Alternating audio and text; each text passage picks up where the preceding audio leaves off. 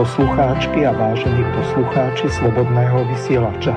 Vítame vás pri počúvaní relácie politické rozhovory doktora Pavla Nemca s moderátorom Slobodného vysielača magistrom Miroslavom Hazuchom. Spolu preberieme, rozanalizujeme a komentujeme tie najzaujímavejšie a najaktuálnejšie udalosti zo slovenskej, českej a zahraničnej politickej scény. Prajeme vám krásny a ničím nerušený útorko piatkový podvečer na internetových vlnách Slobodného vysielača.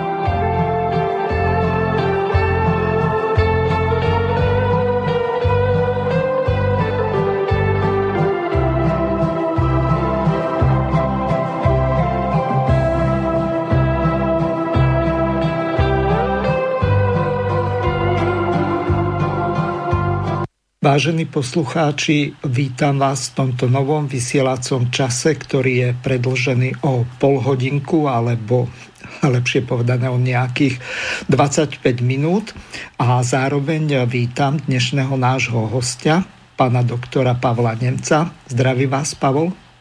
Príjemné popoludne prajem všetkým poslucháčom Slobodného vysielača aj vám do štúdia. O, čo sme pripravili pre našich hostí, môžete ich informovať?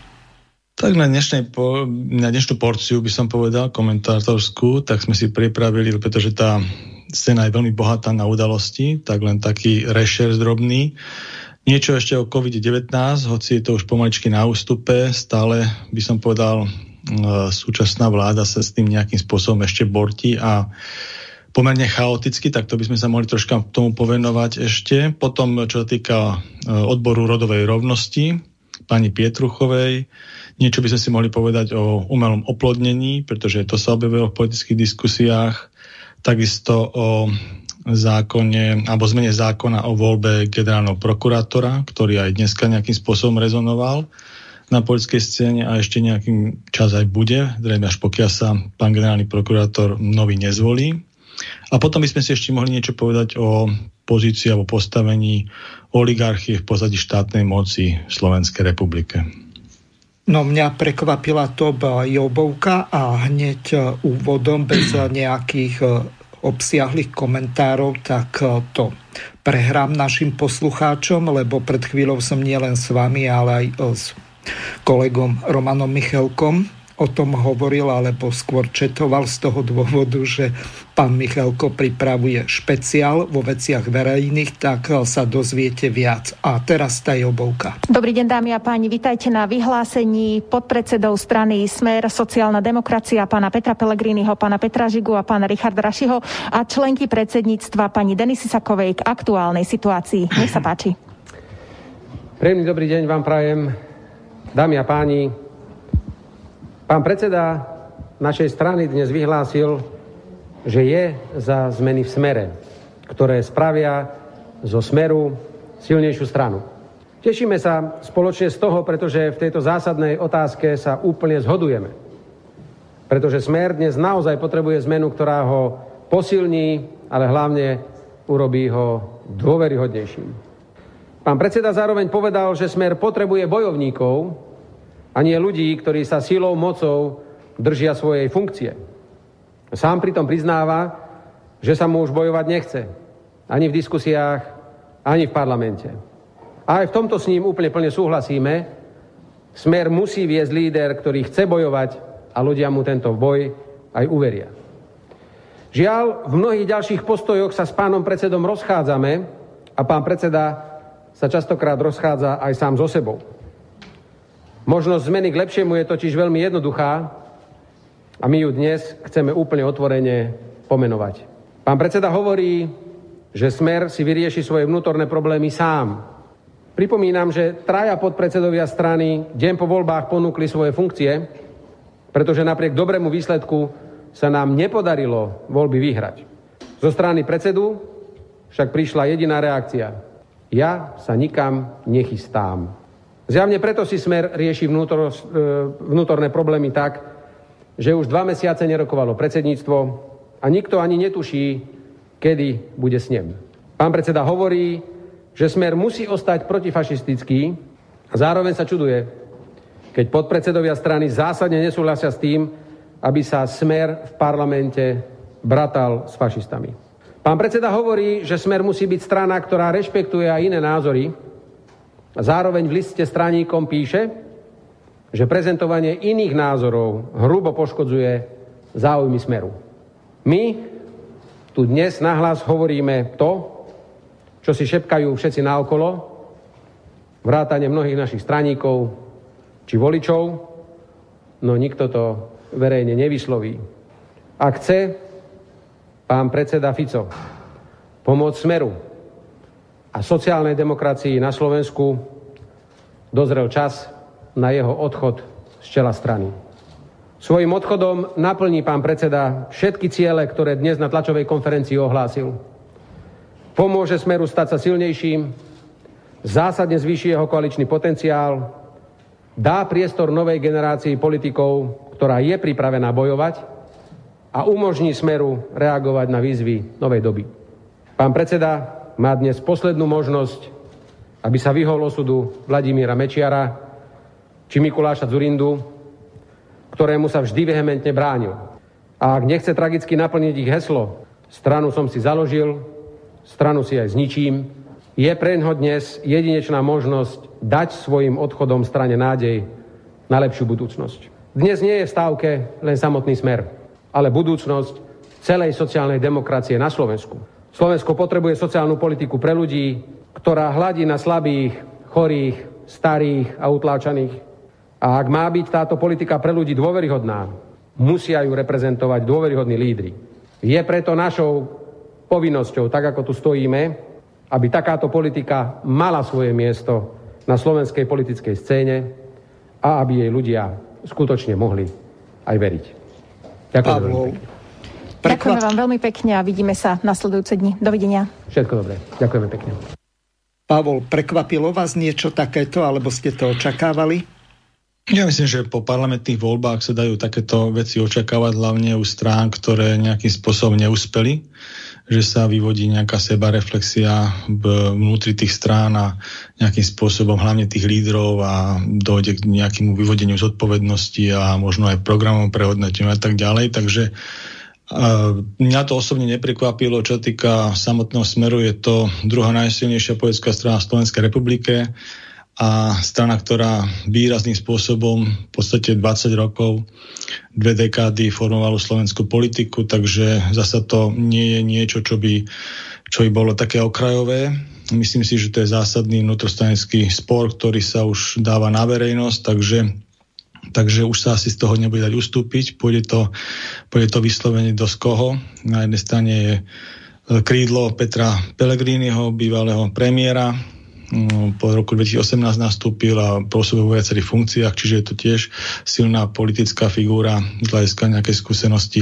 A na druhej strane je teda otec zakladateľ e, Robert Fico, Fico, ktorý bol aj, myslím, že trojnásobným premiérom Slovenskej republiky, takže to je tiež e, silná persona politická. Myslím si, že obidvaja majú, majú čo svojim straníkom nejakým spôsobom odprezentovať v tom vnútrostranickom súboji a ktorým želám veľa úspechov a hádam teda vyhrá tá lepšia voľba u tých našich socialistov, lebo myslím, že socialisti majú podstate na tej poetskej scéne, majú aj v európskom kontexte, sú to strany, ktoré fungujú v tom našom civilizačnom okruhu, myslím si, že celkom slušne a takisto majú nejakú agendu, ktorá keby tu nebola, určite by chýbala na tom politickom trhu, takže ja im teda naozaj prajem, aby ten vnútropolitický súboj bol čestný a teda ten ten pre tú Slovenskú republiku by som povedal s lepšou víziou pre tých socialistov nakoniec aj zvíťazil v tom súboji.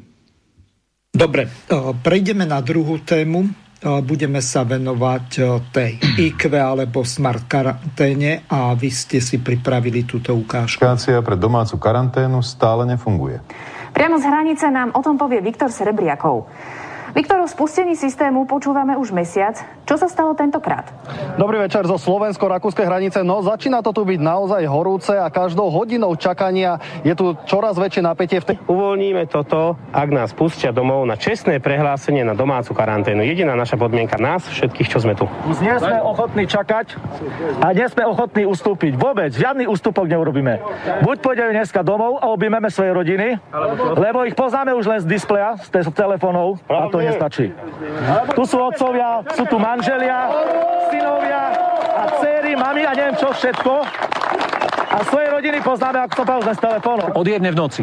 Som úplne na začiatku, úplne prvé auto pod rampou. A čo vám povedali? Povedali mi, že musím čakať na aplikáciu, pokiaľ bude fungovať a môžem ísť domov. No Pavel, ako to vy vidíte ohľadom toho, čo ten Matovič pre nás pripravil? Videli sme na tých prechodoch, že tá karanténa kvázi inteligentná cez tie mobilné telefóny nefunguje. Nie je to doriešené, podporovalo to len niektoré z tých Androidov, ani nie všetky. Kto mal starší mobil, mal smolu, čiže zrejme bola kompatibilná, ja neviem od akej verzie, od 5. Nechcem typovať, lebo ja som to videl v televízii a tam bol s týmto problém. Kto mal operačný systém iOS, tak mal bohužiaľ smolu. No a ja neviem, či sú ešte nejaké iné. Zrejme sú operačné systémy, takže e, takisto tí, ktorí mali nejaké iné, okrem e, moderných e, Androidov v mobilných telefónoch, tak to jednoducho nefungovalo. A čo s tým za takýchto okolností, keď štát vyvinie nejakú aktivitu, investuje do toho peniaze a nakoniec to nie je použiteľné pre všetkých.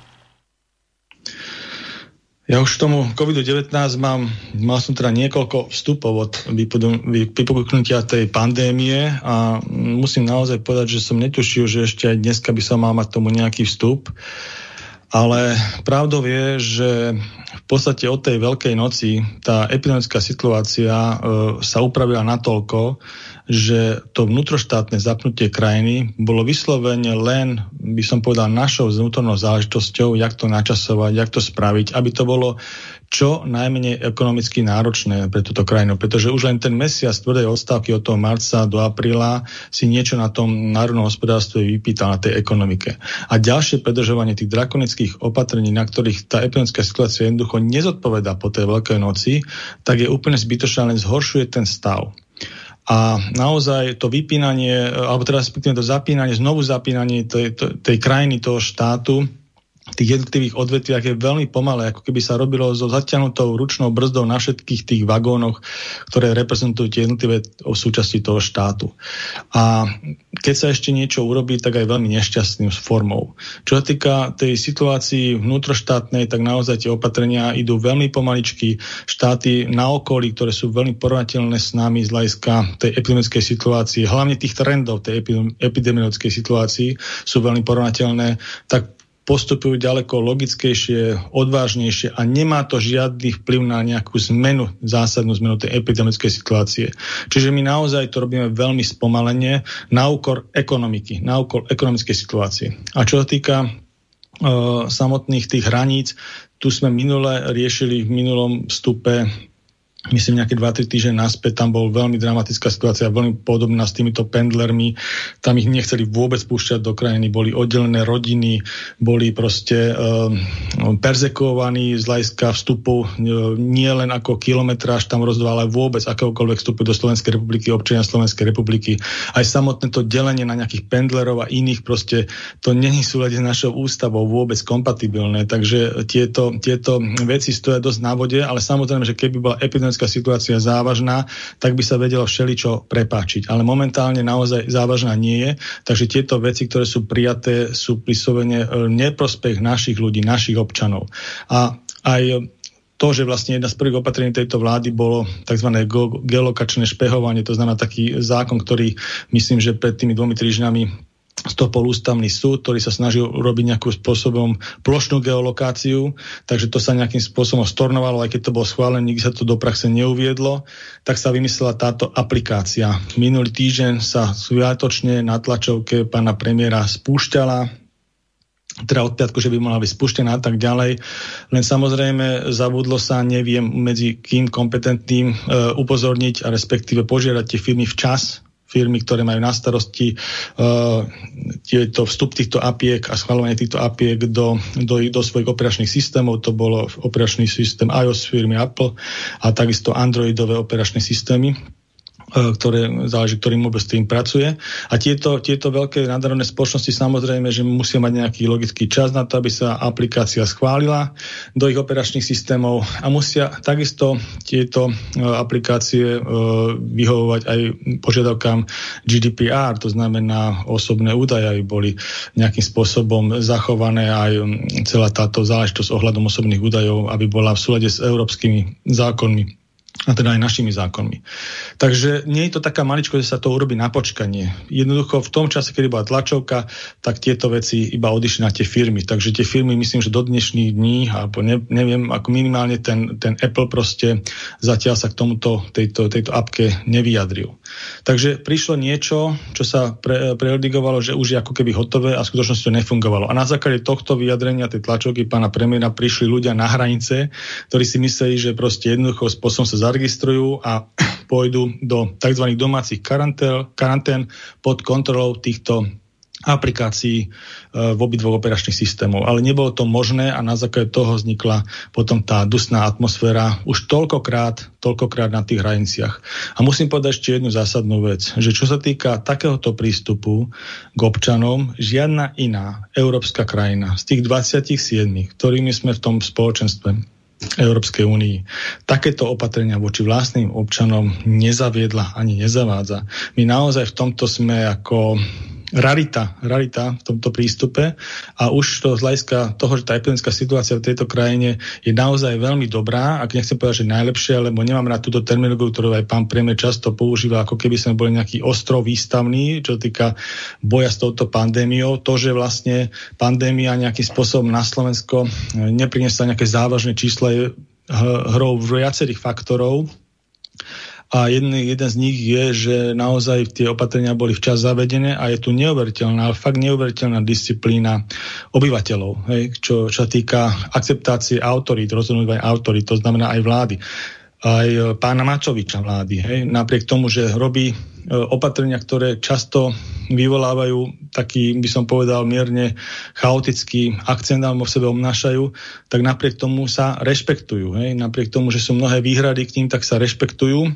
a preto si myslím, že táto dôvera občanov e, voči autoritám by sa nemala skúšať do nekonečná, hlavne rozhodnutiami a rozhodujúcimi právomocami, ktoré sú kontraproduktívne, ktoré naozaj e, sa s tými len ťažko dá odborne alebo nejako inak stotožniť, alebo aj zdravým, zdravým rozumom, keď sa len používa. Takže myslím si, že naozaj čo týka týchto hraničných opatrení, by to malo byť z môjho pohľadu vyslovene rokovaní so štátmi, našimi okolím, to znamená s Maďarskou republikou, Rakúskou republikou, Českou republikou, na spustení tzv. mini Schengenu, ktorý by obnášal vlastne voľný prechod občanov týchto štátov do druhého štátu bez akýchkoľvek obmedzení.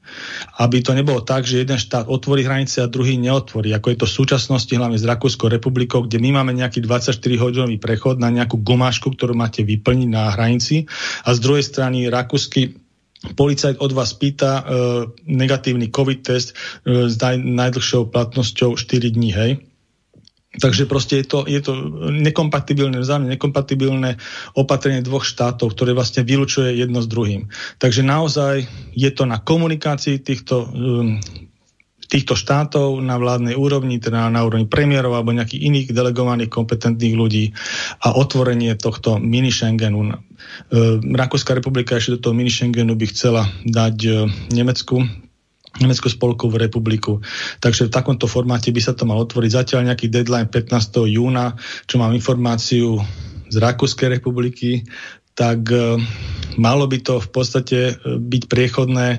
Jediná, jediná, jediný chýbajúci súhlas je ešte od nás, takže hádam sa ho dožijeme. Ja som sa dneska dočítal ešte to, že vlastne uh, schválilo, schválilo sa až 38 hodinové, teda dvojdňové uh, neobmedzený vstup na dva dní s Maďarskou republikou a Českou republikou, čiže zasa taký malý medzikrok smerom k tomuto uh, spusteniu mini Schengenu, tak hádam nejakým spôsobom tým našim slimačím tempom rozhodovania a veľmi veľmi opatrným prístupom, ja neviem, typu, že mm, jeden krok alebo dva kroky do, dopredu a jeden krok dozadu sa nakoniec tomu otvoreniu tých hraníc dostaneme. A takisto aj spusteniu ekonomiky. Mňa veľmi mrzí, že sa tá ekonomika spúšťa tak veľmi pomaly, pretože naozaj aj v rámci 27 my e, budeme mať, alebo budeme sa e, stýkať s, asi s najväčšími následkami z hľadiska e, COVID-19 ako z, tej, tej, z toho vypnutia tej ekonomiky v oblasti národného hospodárstva. My za mesiac apríl nám pribudlo takmer 38 tisíc nezamestnaných na úrode práce a pre, prepad HPčka e, je v súčasnosti okolo 4 až 7 po, počíta sa ešte aj s vyšším prepadom, takže tie odhady samozrejme stále kolišu, ale nie sú rozhodne nejaké optimistické.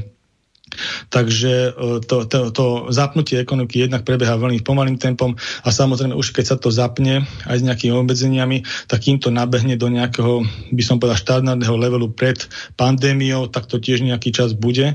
A tiež samozrejme sme viazaní aj na iné štáty, hlavne na, Nemeckú spolkovú republiku, jak sa tam jednotlivé tie uh, priemyselné odvetia budú zapínať, pretože mnohé priemyselné odvetia, hlavne tie veľké, sú napojené práve na ich priemyselný, priemyselný priemyselnú súčasť. E, ja ešte poviem tak na, videl som takú zaujímavú štatistiku ohľadom tej našej podpory, lebo tam tiež e, z hľadiska zamestnanosti, podpory zamestnancov e, bolo tu na vola kedy diskutované ešte na začiatku pandémie, že by sa mohla, mohla tá podpora robiť tzv.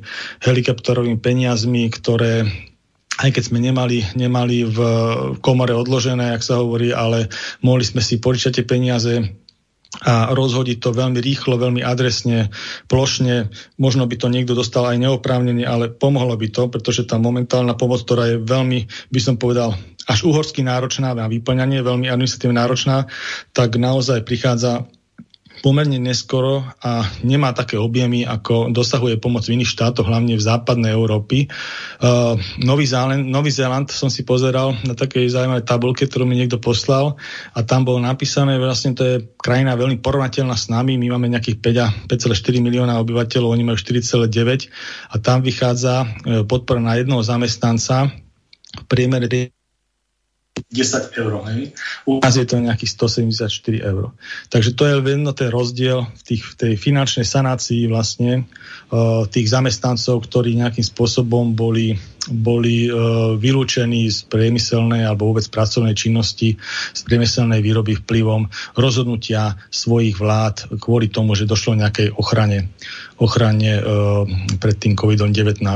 Ešte na zaujímavý by som povedal aj tu na zaujímavosť, že uh, hľadiska, z hľadiska smrtnosti toho COVID-19 ešte na začiatku sa robila taká diskusia ohľadom toho, že vlastne či by bolo vhodné nejaké premorenie alebo tieto drakonické opatrenia. Rozhodlo sa teda v drvej väčšine štátov nad, tým, nad tými drakonickými opatreniami. Jediná výnimka bola Švédsko, aj keď by som nepovedal, že výnimka z hľadiska uh, tých opatrení, skôr by som povedal, uh, že tie opatrenia boli robené na dobrovoľnej a odporúčacej báze tie drakonické, nebolo to vyslovene na nejakom príkaze direkte zatvoriť prevádzky, zatvoriť reštaurácie, zatvoriť školy, a naozaj sa potvrdilo to, že to premorenie, ktoré v Švedsku bolo výrazne vyššie, tak tie skupiny, ktoré boli tzv. imunodeficientné alebo, alebo ohrozené s poklesom imunitného systému s vekom, tak naozaj Švedsko proti tým štátom, ktoré zaviedli tie drakonické opatrenia, tak vykazuje ďaleko väčšiu smrtnosť. Na niekoľko, niekoľko, myslím, že oni mali okolo 4 tisíc smrtnosť, kdežto tie okolité štáty, severské a tak ďalej, mali smrtnosť okolo 200-300 ľudí. Takže naozaj tie drakonické opatrenia zachránili veľké množstvo tých e, imunodeficitných stavov medzi nami, tých starších ľudí, tých proste, ktorí majú nejaké iné sprievodné ochorenie, ktoré oslabuje imunitný systém. Takže tie opatrenia treba vnímať, tie drakonické na ochranu mm, týchto ľudí ako e, solidárne, solidárne opatrenia so, slabším v tej spoločnosti. Aj keď samozrejme nie sú svoju ekonomickú daň, ale život je, má nevyčistiteľnú hodnotu. Takže myslím si, že sme prikročili k vypnutiu tej ekonomiky v takomto rozsahu v tom danom čase, toho jednoho mesiaca od toho 13. marca do, toho, do tej polky apríla sú na mieste. A druhá otázka je, že jak sa to lúskutím prsta vyplo, tak sa to malo aj luskutým prsta zapnúť. A tam už takýto pohotoví nie sme. A to sú vlastne tie problémy, ktoré aj teraz o tom rozprávame. To sú tie problémy s hranicami, to sú tie problémy so, so štrajkom majiteľov fitness centier a tak ďalej. A možno ešte aj ďalších tých skupín, ktoré vlastne myslím to boli dopravcovia a rôzne tieto profesijné skupiny, ktoré ešte nejakým spôsobom e, sú v rámci toho, toho vypnutia vlastne deaktívované ako z hľadiska pracovnej činnosti, tak naozaj tento štát z hľadiska epidemickej situácie by mohol aj dneska zapnúť všetky tieto odvetvia na prvý výkon a čo sa týka tých hraníc, dohodnúť sa na tom mini Schengene a aby sa nejakým spôsobom tá situácia znormalizovala. Takže toto by bolo vstup z tomu COVID-19. No, a... hrnú sa nám otázky, tak ano. prvú prečítam. Pán Nemec, prečo sa venujete nepodstatným problémom? Aké kroky ste urobili, aby podľa ústavy Slovenskej republiky bolo zdravotníctvo bezplatné? Konkrétne kroky očakávame. Ďakujem poslucháčka Elena. Myslím, že táto otázka padla aj minulé a sme na ňu odpovedali. My sme, um, je to mimo tohto, čo sme sa bavili o COVID-19, ale čo sa týka samotných tých krokov, ja som robil zdravotnícky program, ktorý pre jednu politickú stranu, ktorá vlastne komplexne pomenovala, čo sa má robiť so slovenským zdravotníctvom. V krátkosti som to povedal aj minule.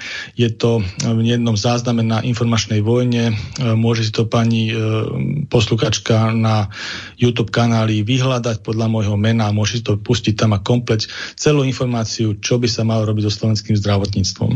O, druhá otázka, pán Nemec, kandidovali ste za stranu vlast. Kedy zverejníte alternatívne poistné výpočty odchodu do dôchodku vo veku 55 rokov, pýta sa poslucháč Vladimír. To nie je celkom ako otázka na mňa z hľadiska profesijného. Takže ako neviem, čo by som k tomu mal povedať. Skorej by som povedal, že niekto pán poslucháč adresuje na poľskú stranu vlast a tam kompetentný človek sa zabra sociálnymi vecami, tak by mohol na to nejakým spôsobom pánovi poslucháčovi odpovedať mailom. Sociálne veci mal pán Michalko na starosti, ak si dobre pamätám? Myslím, že áno, áno. Dobre. Myslím, že ona má aj reláciu, takže tam by sa tá otázka po, eventuálne nemala aj poslať. Áno. Dobre. Pre tých, eh, ktorí nepoznajú kontakty alebo prvýkrát počúvajú slobodný vysielač, tak ich eh, pripomeniem. Eh, bude zapnuté aj telefónne číslo. Pripomeniem poslucháčom, že pokiaľ pôjde zvuková ukážka, to znamená, že nebudete počuť môj hlas alebo hlas pána Nemca, tak prosím vtedy nevolajte, lebo vás nebudem môcť prepojiť do vysielania, pokiaľ si platíte a nemáte neobmedzený kredit, tak to bude na vašu škodu. Táto relácia od začiatku je kontaktná. Zapojiť sa môžete v prvej polhodine mailami na známu mailovú adresu studio.bb.juh slobodnyvysielac.sk alebo najlepšie súčasne aj na druhej gmailovej adrese studio.bb.juh zavinačgmail.com Prípadne môžete volať aj na Viber alebo WhatsApp napojený na známe štúdiové číslo 0910 473 440 zo zahraničia s predvoľbou plus 421 910 473 440. Teraz eh, prejdeme na druhú ukážku Olga Pietruchová, rodáčka tu z nedalekého Lučenca, tak bola v relácii u pani Hanzelovej Kovačičovej, tak si to vypočujeme. Po 9 rokoch, čo, čo presne sa deje teraz na ministerstve? To nie ide o to, že by sa na ministerstve dialo niečo, niečo také. Ide vlastne o to, že jednoducho to názorové vymedzenie hnutia sme rodina, ktorému patrí Ministerstvo práce, sociálnych vecí a rodiny, je diametrálne odlišné od e, toho, čo je náplňou mojej práce, náplňou odboru rodovej rovnosti a nebolo vlastne jasné od toho momentu, ako som sa dozvedela, že kto bude ministrom, že e, moje pôsobenie na tom ministerstve je neudržateľné. Vy ste napísali v statuse včera, keď ste to oznamovali, že musíte zapracovať pripomienky KBS, tak skúste nám bližšie popísať, že o čo tam presne išlo pri konferencii biskupov Slovenska. Toto je iba taká čerešnička na torte, by som povedala, lebo jednoducho konferencia biskupov Slovenska už roky konzekventne v rámci medzinárodného pripomienkového konania pripomienkuje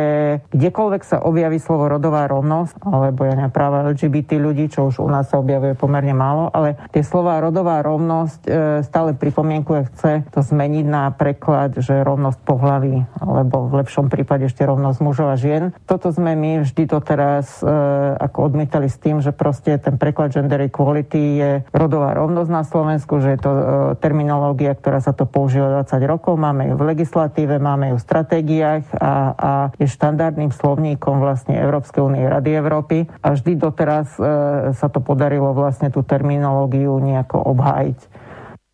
O, takže o čo tu vlastne ide? O terminológiu, o teplé ministerské fleky alebo o čo? Nech sa páči.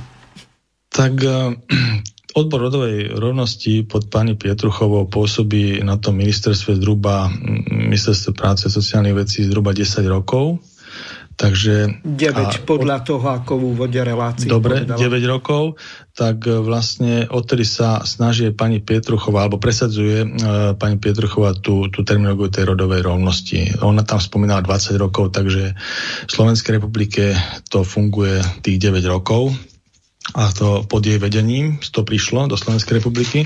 A musím povedať, že táto terminológia je umelá a nejakým spôsobom um, nezpovedá ani významu toho, čo vlastne ako pani Pietruchová vôbec to, ten zmysel tej, tej, toho odboru, ktorá, ktorá ona zastrešovala, by mala v tej Slovenskej republike priniesť. Pretože celá tá agenda vlastne spočíva naozaj o tej rovnosti pohlaví a rovnosti mužov a žien.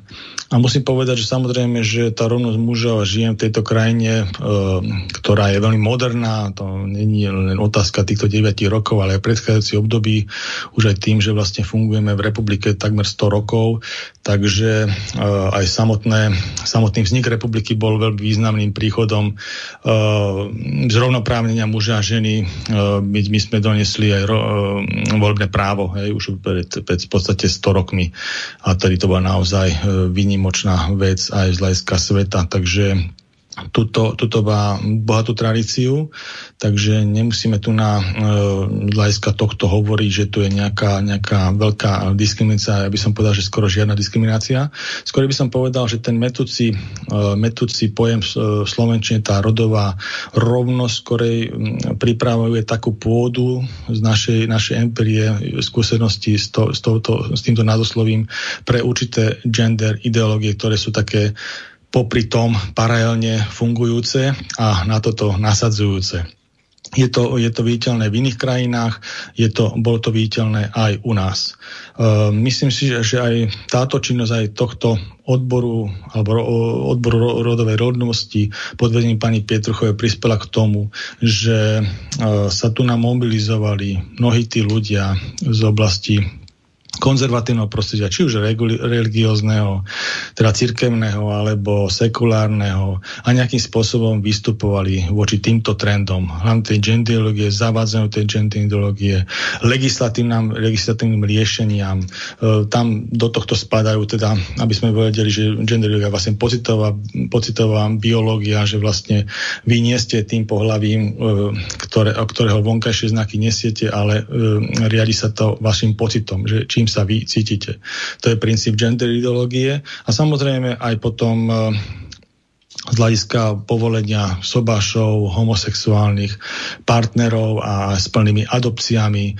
To je celé to, čo vlastne nejakým spôsobom v širších súvislostiach sa do tej rodovej rovnosti alebo na tú rodovú rovnosť potom ďalších segmentov legislatívnych riešení v tých jednotlivých štátoch navedzuje. Takže my sme chceli, alebo ten konzervatívny pohľad je na to taký, že vlastne chceme explicitne mať tú pojmológiu v republikovej legislatíve, myslím, že v Slovenskej republike, v legislatíve jasne vyšpecifikovanú, že je to rovnosť medzi mužmi a ženami, aby to nebola nejaké, nejaké, nejakým spôsobom okolo toho smetok a že sa jedná o všetky tie legislatívne veci, sa jedná o riešenie rovnosti týchto dvoch pohlaví, aby navzájom nejakým spôsobom v tých jednotlivých spoločenských, sociálnych a iných väzbách neboli nejakým spôsobom znevýhodnení alebo diskriminovaní a tak ďalej.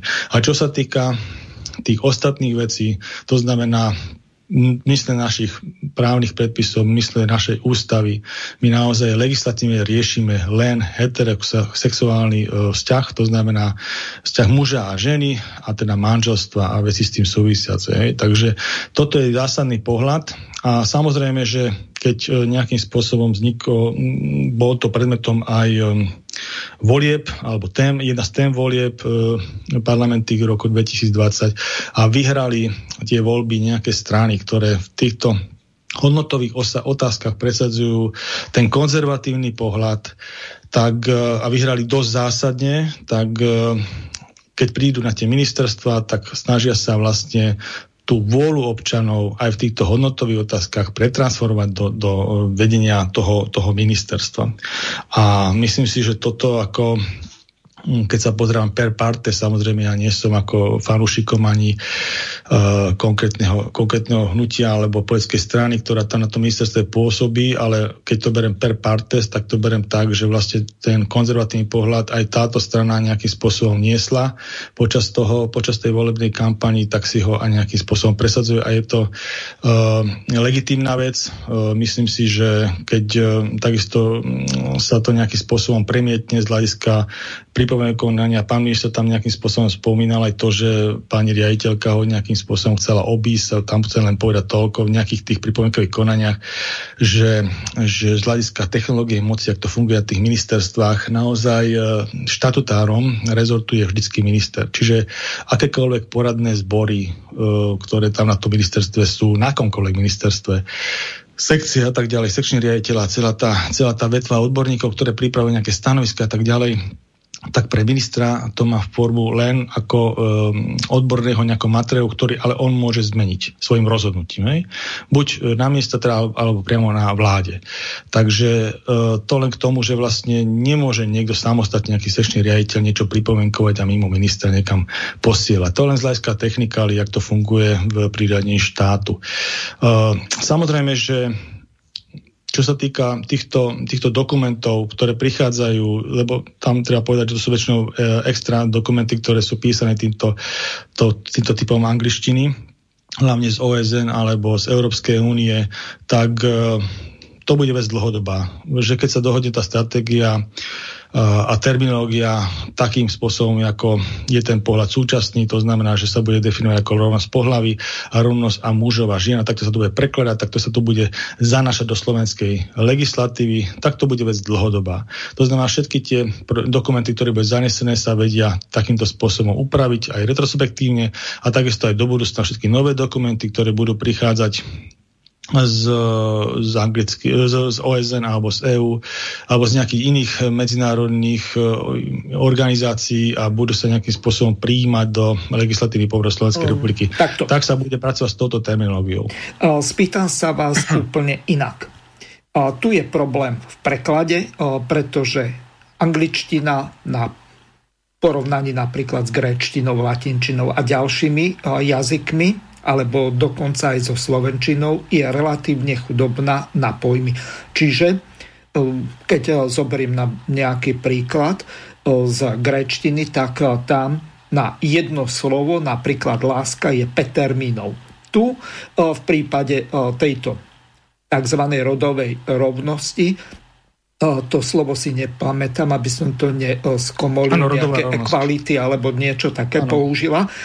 Teraz ide o to je to nesprávne preložené, alebo Skrátka, koná sa tu tak, ako sme preberali to včera e, s doktorom Chromikom, že napriek tomu, že podľa článku 1 Slovenskej ústavy e, sa Slovenská republika neviaže na žiadne náboženstvo, na žiadnu ideológiu, lenže z Európskej únie nám sem natláčajú nejakú západnú, anglosaskú alebo akokoľvek e, pomenujeme túto liberálnu demokraciu, ktorá má ešte nános nejakej frankfurskej alebo berlínskej školy. Čiže e, vidíme tu jeden zásadný problém a ten spočíva v tom, že dokonca, keď sa vrátime z politologického hľadiska napríklad do e, diel sociálna spravodlivosť od Johna Rawlsa, tak tam vidíme jeden zásadný problém. John Rawls ako liberál, podotýka egalitárny, čiže rovnosť presadzuje, tak on sa snaží o to, aby všetci mali rovnaké šance. Či už príležitosti, alebo šancu takú, aby niekto na úkor toho druhého nebol znevýhodňovaný alebo zvýhodňovaný. Lenže tu tieto menšiny sú zvýhodňované. A toto je ten zásadný problém, s ktorým sa potrebujeme či už ako konzervatívci, voči ktorým sa budú za chvíľu tu nejaké pogromy robiť zo strany tých, ktorí budú mať moc, dúfam, že nie, alebo ako sa s týmto vieme vysporiadať. To znamená, že keď e, hovorím o rovnosti medzi mužmi a ženami, tak vidím rovnosť príležitosti, e, rovnaké e, platy za rovnakú prácu, rovnakú šancu dostať sa do zamestnania, do úrodu a tak ďalej. Ja toto rozumiem pod rodovou rovnosťou. Vy čo? Presne tak. A teraz to treba explicitne podmenovať, aby v tom nebol nejakým spôsobom e, zmetok. Takže keď sa to pomenuje presne takto, ak si to vy opísali, to znamená, že to je rovnosť medzi mužom a ženou, tak je to vybavené z hľadiska e, terminusu techniku slovenčine a nedá, nedá sa o tom nejakým spôsobom pochybovať. Ale ja som povedal, že vlastne tá rodová rovnosť, ako oni to pre, momentálne prekladali ako za pani Pietruchovej z tej angličtiny, tak vlastne na to s tým dosť operuje potom aj tie ostatné súčasti, ako tie paralelné vesmíry, ak sme hovorili, tá gender ideológia, dosť tým pracuje, lebo je to podstatne vágnejší termín, tá rodová rovnosť, ako tá, keď sa povie, že rovnosť medzi mužmi a ženami, hej, vo všetkých tých súčastiach, jak ste hovorili, tých zamestnaní a tak ďalej, aby nejakým spôsobom nebolo, tým, že ste nejaké pohlavie, aby ste neboli diskriminovaní v tej spoločnosti, proste z toho titulu, že máte nejaké konkrétne pohlavie, to znamená, že ste buď mužom alebo ženou. To sa týmto myslí. A myslím, že tým pádom je to z hľadiska tej terminus techniku, že rovnosť medzi mužmi a ženou úplne jasné. A čo sa týka tej gender ideológie, tak to ako celé vlastne by sme odsnuli mimo mimo rámec slovenskej legislatívy. Z tej gender ideológie treba povedať ale úprimne, že my tu máme vlastne uh, v legislatíve zanesené len nejaké oslovenie ohľadom rodič 1, rodič 2, hej? že tam sa vymenila vlastne pozícia pohlavná to, to znamená, znamená e, otec, matka, matka. otec, mm. áno, tam sa vymenuje sa rodič 1, rodič 2. To je súčasť gender ideológie. Čiže to by bolo tiež dobré v rámci týchto zmien, ktoré zrejme sa budú teraz realizovať, na to treba zabudnúť, aby sa to do tých dotazníkov, myslím, že školských a všetkých tých úradných vrátilo pôvodné oslovenie otec, mama a vyhodilo sa tam tá gender ideológia. A čo sa týka m, mm, samotnej m, zasa tých menšinových skupín sexuálnych, keď, keď nejaká odlišná sexuálna preferencia tak vlastne ten konzervatívny náhľad je taký, že e, my to tolerujeme, samozrejme, homosexualitu ako takú a tiež nemá byť predmetom nejakej diskriminácie žiadnej, hej, spoločenskej inej, presne tak ako medzi tými mužmi a ženami to funguje ale, ale nemáme preto žiadne legislatívne riešenie. To znamená, že je to tolerované, ale legislatívne nepripravujeme nejaké zväzky, registrácie, manželstva, adopcie. Proste len to, len to nejakým spôsobom tolerujeme. Ja pripomeniem jedno rozhodnutie Ústavného súdu z roku 2005 v kauze Lipšic versus Miroslav Čiš, to je náš terajší europoslanec za smer. Tam sa jednalo o to, že Rómovia mali byť e, z dôvodu krivd minulosti zvýhodňovaní. Toto v tom čase paradoxne presadzovala strana Smer. E, Daniel Lipšic sa vtedy proti tomu tvrdo postavil, napadol to na ústavnom súde a ústavný súd rozhodol, alebo našiel taký nález, alebo vydal nález, v ktorom sa hovorilo o tom, že Nikto nemôže byť kolektívne zvýhodňovaný ako akákoľvek menšina, či už národnostná, etnická, kultúrna, skrátka žiadna. Takže máme tu nález ústavného súdu a na druhej strane tu obrovské prachy tlačíme do nejakých mimovládiek, ktoré očerpávajú ich vytvárame špeciálne nejaké úradnícke miesta na ministerstvách. Dúfam, že to nie je niekde na okresných úradoch, lebo to už by bola úplná katastrofa. A pritom, tak ako som povedal v minulej relácii, ešte sme z roku Mečiara, to znamená z toho obdobia 94-98, nedosiahli úroveň rodinných prídavkov. Moja sestra, vtedy keď študovala na vysokej škole, zopakujem to, mala 840 eur, to bolo na tri deti pre tých, ktorí si na to nepamätajú. Dnes je to o nejaké 4 eur stále menej. Tak e, prečo sa takéto čosi deje, že e, nedávame jednoducho peniaze e, rodičom na ich deti, ale dávame na takéto sprostosti. No, samozrejme, že treba povedať, že táto gender ideológia, to je vlastne súčasťou nejakých politických názorov e, našich opo- politických oponentov, to znamená tých liberálnych e, politických partají, ktoré reprezentujú, by som povedal, záujem týchto ľudí a, a o to legislatívne riešenie naopak presadzujú a oproti tomu konzervatívneho priestoru a tak ďalej. Takže e, keď sú tieto mimovládky napojené na tento politický prúd alebo alebo na e, donorov tohto politického prúdu, čo veľmi často bývajú aj zahraniční donory a tak ďalej, tak potom oni sa snažia e, rôznymi metodami, podprahovými a tak ďalej tieto, tieto veci podpor, popularizovať a tak získať, e, by som povedal, tú rozhodujúcu masu pre ich e, videnie sveta a ich politické riešenia. Takže je to legitímne tento politický súboj, ale treba povedať, že konzervatívne strany majú tento názor, ktorý sme tu my teraz prezentovali a pre ňo sa snažia získavať, ehm, získavať podporu, vychádzame, z tradičného modelu rodiny a tak ďalej. Takže toto nejakým spôsobom sa snažíme udržať a to bude permanentný spoločenský aj politický súboj, to treba povedať, to není otázka len týchto volieb. Tieto témy sa to budú ukazovať v každých voľbách, takže treba naozaj byť na to pripravený, treba tie veci robiť s rozumom, so zdravým rozumom a to bude na každodennej báze obhajobené. Hej? Čiže, alebo naopak zase z tej druhej strany budú robené ataky. Takže o tom ten politický súboj je, ale momentálne sa to nejakým spôsobom takto zlomilo, pretože musím povedať, že pred týmito voľbami bola veľmi silná liberálna masáž týchto liberálnych partajíc, aj mediálna smerom k, na podporu týchto prúdov a tieto voľby určite pre nich boli šokom, hej, pretože tie, konzervatívne strany a, a dá sa povedať, že bola hodnotovo, hodnotovo zložená konzervatívna vláda, to určite.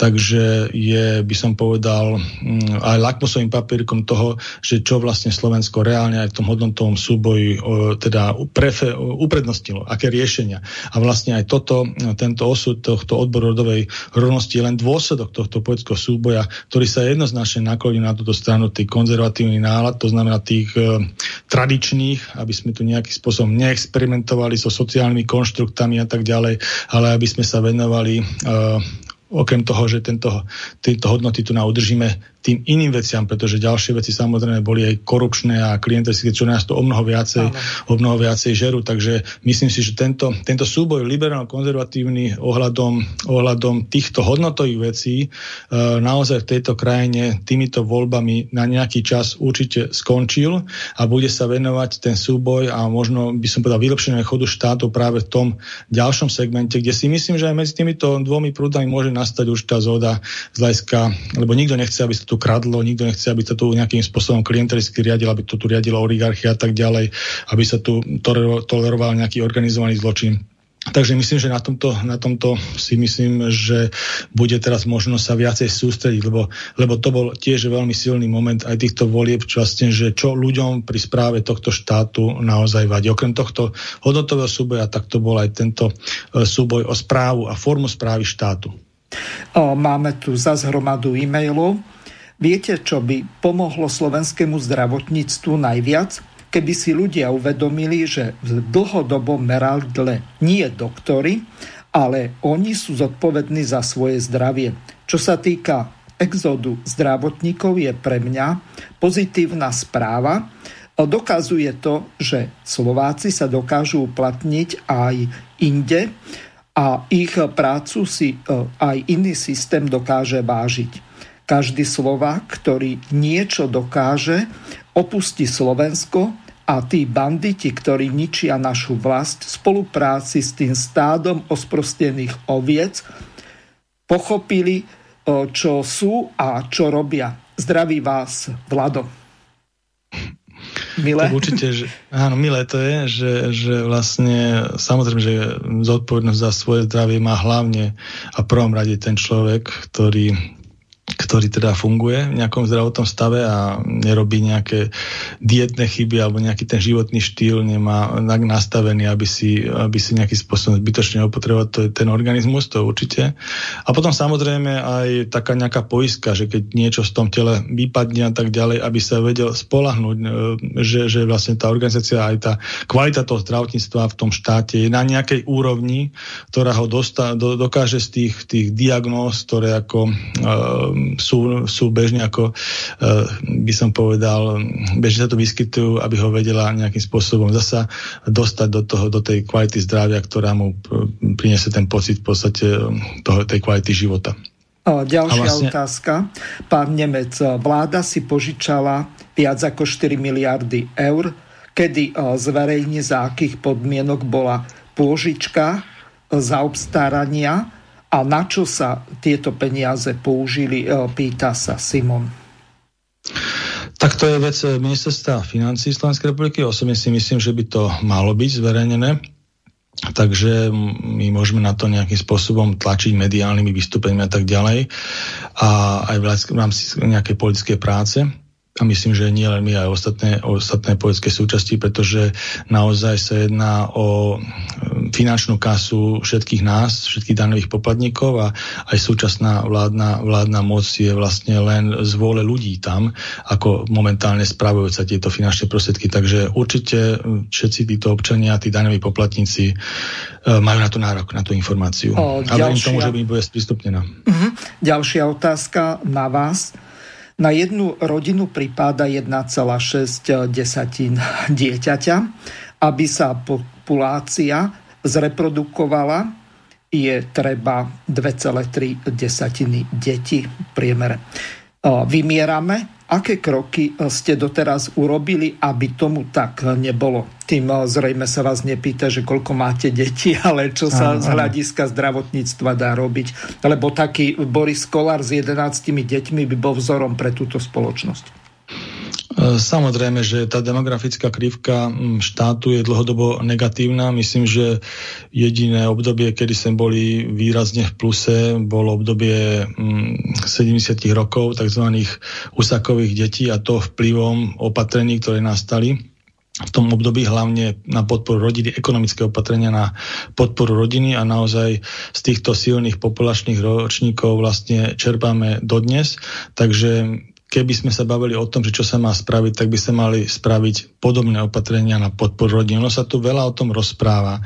V podstate ja si nepamätám politické obdobie alebo politickú reprezentáciu, ktorá nejakým spôsobom by o tom nerozprávala, ale skutek utek. Takže tá reálna podpora na to, ekonomická týchto rodín, eh, aby sa to minimálne mala každá tá rodina minimálne tie dve deti, aby tá reprodukcia toho, toho, toho obyvateľstva, toho národa bola zabezpečená, tak e, mali by sa prijať. A samozrejme je to široké spektrum e, oblastí, kde by sa to malo premietnúť a široké spektrum odborníkov, ktoré na tom, na tom nejaký spôsobom má participovať. Takže ako je to zásadná otázka, ale to, to sa nám nedarí už nejaký čas. Minimálne myslím, že týchto 30 rokov období demokracie, tak tá demografická krivka nie je dobrá pre tento štát. Treba povedať, že v západnej Európe je to podobné, len západná Európa uh, je nastavená na určitý prílev migrantov, čo je tiež také hlavne v porovnaní s tej migračnou vlnou 2015 sa to nejakým spôsobom sprofanovalo, tá migrácia, pretože bola masívna a tak ďalej, nelegálna, v mnohých otázkach e, problematická, ale treba povedať, že boli obdobia, kedy táto migrácia mnohé veci pomáhala hlavne po druhej svetovej vojne, keď boli um, veľké straty na obyvateľstva v tom, tom dra, drakonickom konflikte druhej svetovej vojny, prišlo strašne veľa ľudí o život, tak sa doplňali stavy, hlavne mužov v Európe a tak ďalej. Známe príklady sú Nemecka, ktoré vlastne v tom čase naberalo hlavne z Turecka ľudí a preto je tam aj dneska veľmi silná turecká menšina, ktorá možno už e, pôsobí aj kontraproduktívne hľadiska toho, že je politicky kompaktná a napriek tomu, že toľké roky žijú v Nemecku, tak stále cítia e, blízkosť tomu, tomu Turecku a tak ďalej. Ale treba povedať, že v tom čase, tých 50-60 rokoch, to Nemecko naozaj pomáhali stávať svojimi rukami uh, na, na nohy práve migranti. Hej. Takže ono, to je, to všetko robiť nejakým spôsobom s rozumom. Tým nechcem povedať, že pre túto republiku by bolo zaujímavé nejaká, nejaká migrácia. Lebo jedna vec je migrácia, však ona to aj nejaká je ekonomická. Máme tu množstvo fabrík, ktoré pri, prinášajú migrantov aj z krajín Balkánu. Je tu veľké množstvo pomerne Srbov, sú to Ukrajinci, ktorí vlastne chodia do tých fabrik. Takže nejaká migrácia tu je, ale predilenčne my by sme mali hlavne sa starať o to, aby tá demografická krivka tohto štátu e, bola zabezpečená prírastkom našej populácie, slovenskej populácie, to v prvom rade. Ešte jedna otázka. Dobrý večer páni. Mal by som jednu otázku na pána hostia. Má pán host nejaké nové informácie ohľadom výstavby novej nemocnice v Martine? Len toľko s pozdravom, Ľubo. Tuto otázku som tiež už dostal ešte, ešte v rámci volebnej prezentácie. Asi je pán z tejto oblasti. Tak ja, čo o tom viem, je to vlastne návrh projektové riešenia e, fakultnej nemocnice v Martine a bolo tam alokovaný, myslím, že nejaké 2 milióny eur na to, aby sa urobila, aby sa urobila projektová štúdia a to je tak celé, čo sa ohľadom tohto projektu spravila. V programu vyhlásení vlády tam bolo myslím, že zmienka o tom, že by sa to malo niečo s tým robiť, ale nie zmysle dostavy, skôr nejakých takých rámcových vecí. A čo sa týka dostavby, tak zatiaľ v programovom vyhlásení vlády, súčasnej vlády, je návrh dostavby e, nemocnici v Bratislave na Rástochách. Mm, myslím, že tam je časový horizont 5 rokov, čiže o jeden rok by to presahovalo súčasný mandát tejto vlády na dostavbu. A potom tam boli ešte nejaké parciálne veci ohľadom dostavby, dostavby v tých Košiciach, ale ne, v nemocnici v Košiciach e, nejakých oddelení, ale čo sa týka systémového riešenia, ktoré som ja mal na mysli a ktoré si myslím, že táto krajina naozaj potrebuje, e, tej komplexnej zdravotnej starostlivosti, že by sa stávalo okrem tej nemocnice v Bratislave ešte ďalších sedem nemocníc v tých krajských mestách ako nosných systémových nemocníc so spádom príslušného VUCčka na zelenej lúke na úrovni 21. storočia a do toho by sa vlastne zosieťovali všetky tie zvyšné zdravotné zariadenia, tak takéto niečo táto vláda nepriniesla. Čiže z hľadiska riešenia zdravotníctva si myslím, že zaostala ďaleko, ďaleko za tými očakávaniami a za to potrebou, reálnou potrebou. Mm-hmm. Pretože ja len poviem ešte jednu vec s tým, s tým COVID-19, len aby ste vedeli, že ak je významné proste, aby štát investoval do vlastného zdravotníctva, do tej siete, sa to krásne prejaví, keď, keď je nejaký problém, keď je problém s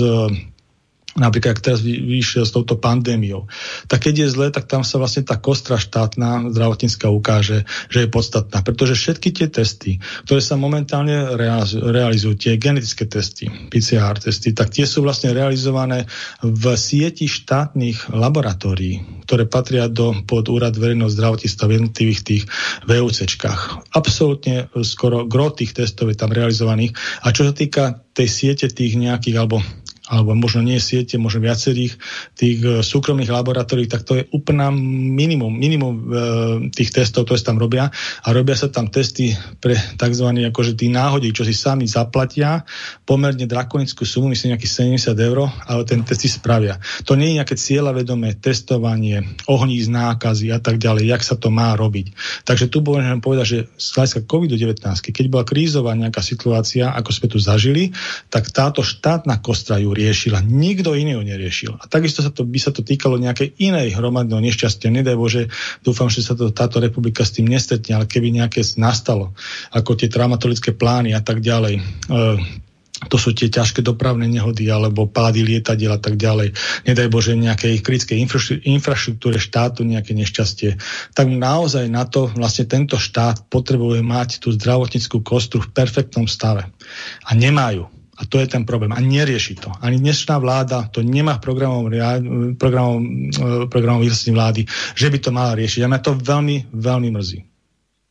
Pán Nemec, ešte jedna otázka, máme ich tu hromadu, ale aby to odbúdalo. Poslucháčka Janka sa pýta. Pán Nemec, výberové konanie na generálneho riaditeľa bolo vyhlásené večer pred veľkonočným piatkom a uzavierka prihlášok bola v útorok ráno po veľkonočnom pondelku. koľko podnetov na aké úrady a s akým výsledkom ste zaslali, kde ste to zverejnili, aby sme si to mohli skontrolovať. Poslucháčka Janka, ja tomu nerozumiem, dúfam, že vy. Áno.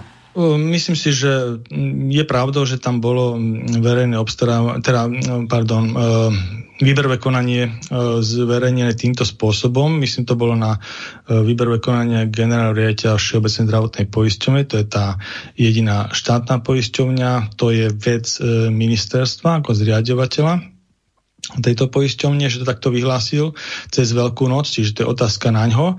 A čo sa týka nejakých stiažností na takýto postup, je to otázka na tých 21 uchádzačov, ktorí sa tam o túto pozíciu, pozíciu e, uchádzali, hej, a boli, ak, ak majú pocit, že bolo to samozrejme, že to bolo takto nevýhodne spravené a tak ďalej v nejakom nevýhodnom čase cez, cez tieto sviatky veľkonočné, tak je to hlavne na nich. Ale ja môžem povedať, z hľadiska toho, keby som bol ja minister zdravotníctva, tak určite takto e, výberové konanie na generálneho riaditeľa nevyhlásim. Proste není to férová súťaž, keď sa takéto niečo na tak zásadnú pozíciu vyhlasuje v takomto období. Proste piatok alebo teraz štvrtok pred Veľkou nocou, myslím, to bolo vyhlásené. Takže to naozaj sa nedá iný spôsob komentovať ako veľmi, veľmi zlé a netransparentné rozhodnutie. Skoro ako ten nástenkový tender za zatknutými dverami. Dobre, ideme ďalej. E, e-maily sa nám hrnú, ale e, nebudem ich čítať.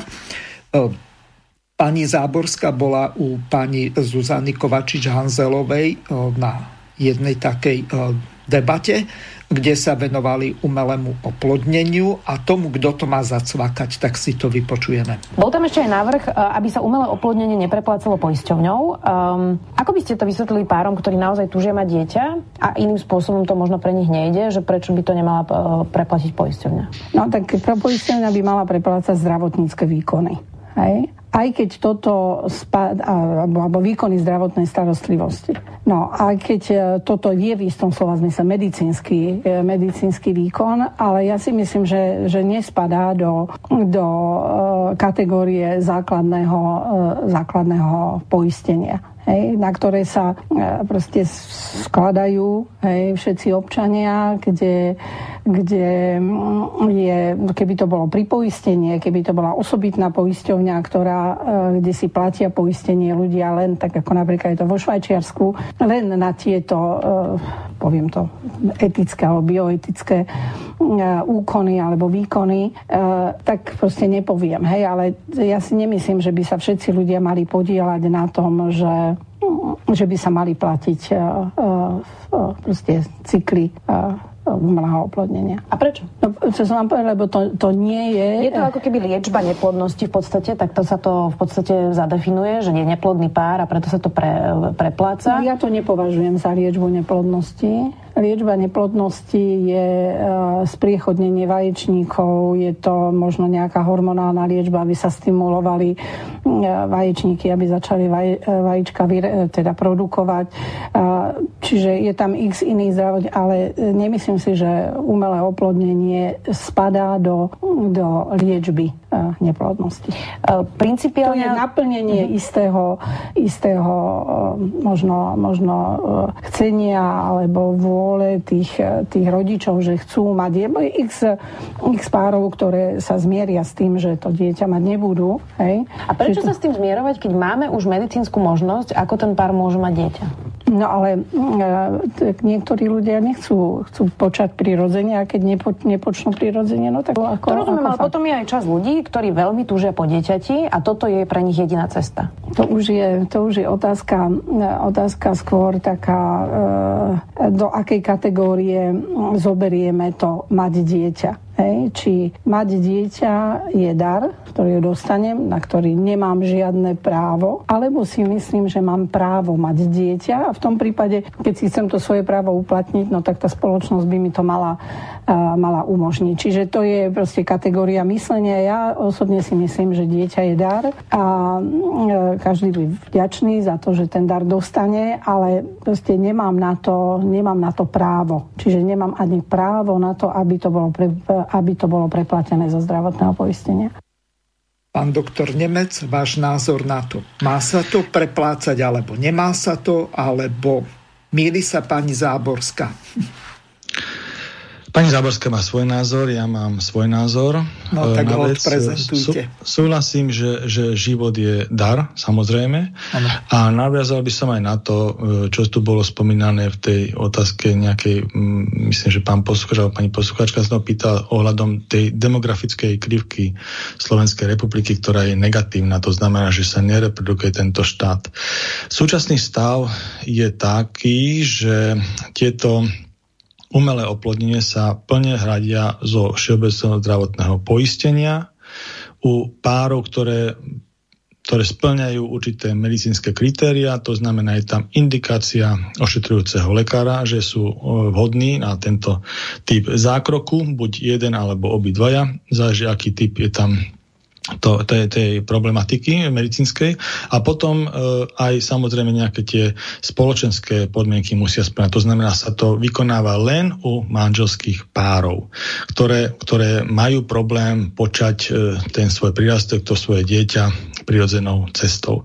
A je to vyslovenie na dobrovoľnej báze, to znamená len tí, ktorí majú o to záujem, postupia túto, toto vyšetrenie a potom samozrejme e, aj tu samotný ten zákrok. To znamená, kto nechce, takže ho postúpiť rozhodne nemusí.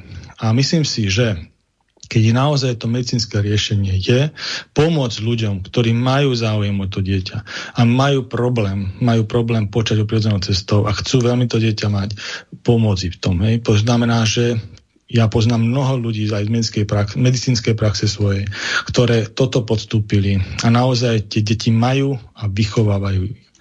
Takže naozaj ja si myslím, že z hľadiska nejakej špekulácie v tomto zmysle, lebo tam je, treba povedať otvorene, určitý religiózny pohľad pani Záborskej, ktorá, ktorá, ktorej formuje, ale to je vyslovene na tom rozhodnutí tých ľudí, pre ktorých takýto typ pohľadu je ten dominantný v tejto veci. Ale čo sa týka toho celého, ak som to povedal, dneska toho nejakého vyššieho princípu, proste naozaj dar je život a keď vieme pomôcť tomuto, tak im pomôžeme tým ľuďom, pretože tie manželstva bezdetné, pokiaľ sú, tak uh, proste tam niečo chýba. Chýbajú tam tie deti. Veď význam tých manželstiev je vlastne aj v tej reprodukcii, keď si povieme rovno. A treba povedať, že každé dieťa, ktoré pomôžeme priniesť na svet, keď už to vám povedať vyslovene cez tie čísla, tak ideme do tej demografickej krivky. A samozrejme je to aj obrovská hodnota pre, pre ten štát a potom samozrejme aj z hľadiska aj ekonomického to má svoj význam. Čiže to, čo my dáme, tie peniaze, keď pomôžeme uh, urobiť tento zákrok toho umelého oplodnenia, by the way, ja neviem, stojí to koš 3000, 5000 eur, neviem presne, aká tam záleží, aký typ zákroku tam je, tak to sa nám niekoľko násobne vráti, keď sa dnes príde do, do života a začne fungovať v tom štáte počas celého toho jeho fyzického veku. Takže naozaj treba to povedať aj z tohto hľadiska, Proste, keď vieme to vyriešiť, treba to pomôcť. A naozaj tie, tie rodiny, keď som ich videl, keď deti nemali a potom, keď deti mali, tak to je obrovský, po, pomocou tejto technológie e, toho umelého plnenia, tak naozaj to je veľký rozdiel. Proste. Takže toto je môj pohľad s tým, čiže ja, čo sa týka pani Záborskej, v tejto konkrétnej veci nesúhlasím. Dobre. Opäť niekoľko e-mailov. Test, ceny za testy na COVID-19 sú vysoké, môžete zverejniť kalkulačný vzorec, aké náklady vstupujú do ceny za test, kde to, môžeme, kde to máte e, zverejnené, alebo kde, je, kde si to môžu naši poslucháči nájsť. Vôbec existujú také kalkulačné vzorce? Neviem, či sú zverejnené, ale e, môžem povedať, že som nejaký videl neviem, či bol zverejnený, ale určite nebol 70 eur. Takže môžem povedať, že tá komerčná cena, za ktorú sa robí, tak je, je tam dosť veľká vata oproti tej reálie. Ale samozrejme, že sú rôzne typy, rôzne typy testov, rôzne výrobné náklady. My sme začali vyrábať niečo aj vo vlastnej ingerencii, hoci sa nejaké tie reagencie do toho dovážajú. Takže toto troška mení tú cenu, ale nestojí to 70 eur. Ale neviem povedať, že by sa to dalo verifikovať nejakým... Ne, ja, ja to nemám z verejného zdroja, verejného prístupného zdroja. Mm-hmm. Takže to je vaša otázka poslucháčke Ingrid Poslucháč Slavomír sa pýta, alebo skôr konštatuje. V roku 1989 sa postavilo viac ako 400 tisíc bytov. A teraz sa nestavia takmer nič. Na kúpu nového bytu treba zarábať dva životy. Vás to netrápi? Prečo sa preto nič nerobí? Respektíve vy nerobíte, um, hoci nie ste ani uh, stavebný inžinier, ani uh, minister výstavby a dopravy a komunikácie, alebo neviem, ako by som to nazval. Jasné. Mm-hmm. Tie otázky ja neviem, samozrejme osobne aj tak myslím, že sa tí poslucháči nekladú, ale treba, je, ja súhlasím s tým pánom poslucháčom v tom, že čo sa týka tej, tej stimulácie, tej, aby sa nejakým spôsobom tá demografia dostala na tú, na tú obnoviteľnú úroveň, to znamená to číslo tých 2,3 v tom priemere a viac, tak je to súbor opatrení, ktorý mal stimulovať. A súčasťou toho je aj bytová politika, veď toto bolo veľmi dôležité opatrenie aj z hľadiska tých úsakovských um, opatrení pre tých úsakové deti, tých 70 rokov, že vlastne tam sa naozaj začalo stavať byty, masívne sa im investovať investovalo a zlepšovali sa alebo skracovali sa tzv. tie čakačky, ktoré v tom čase existovali na tie štátne byty. Tam boli podstatne dlhšie v 60 rokoch a potom, keď začala masívna bytová výstavba ako súčasť stimulácie tej demografickej, nepriamej, ako jedno, tam bol celý balíček opatrení, ktoré, ktoré stimuloval vlastne tej, tej lepšej demografii, tak eh, bola tam aj bytová politika. A myslím si, že to rezonovalo aj v týchto voľbách, ale po voľbách to hnutie, ktoré nejakým spôsobom toto, toto eh, prezentovalo, že by sa to malo stávať nejakých 25 tisíc eh, bytov, tak troška to utichlo. Čiže ako, ale samozrejme, že, že, lebo asi tam sú problémy s nejakou praktickou realizáciou a tak ďalej.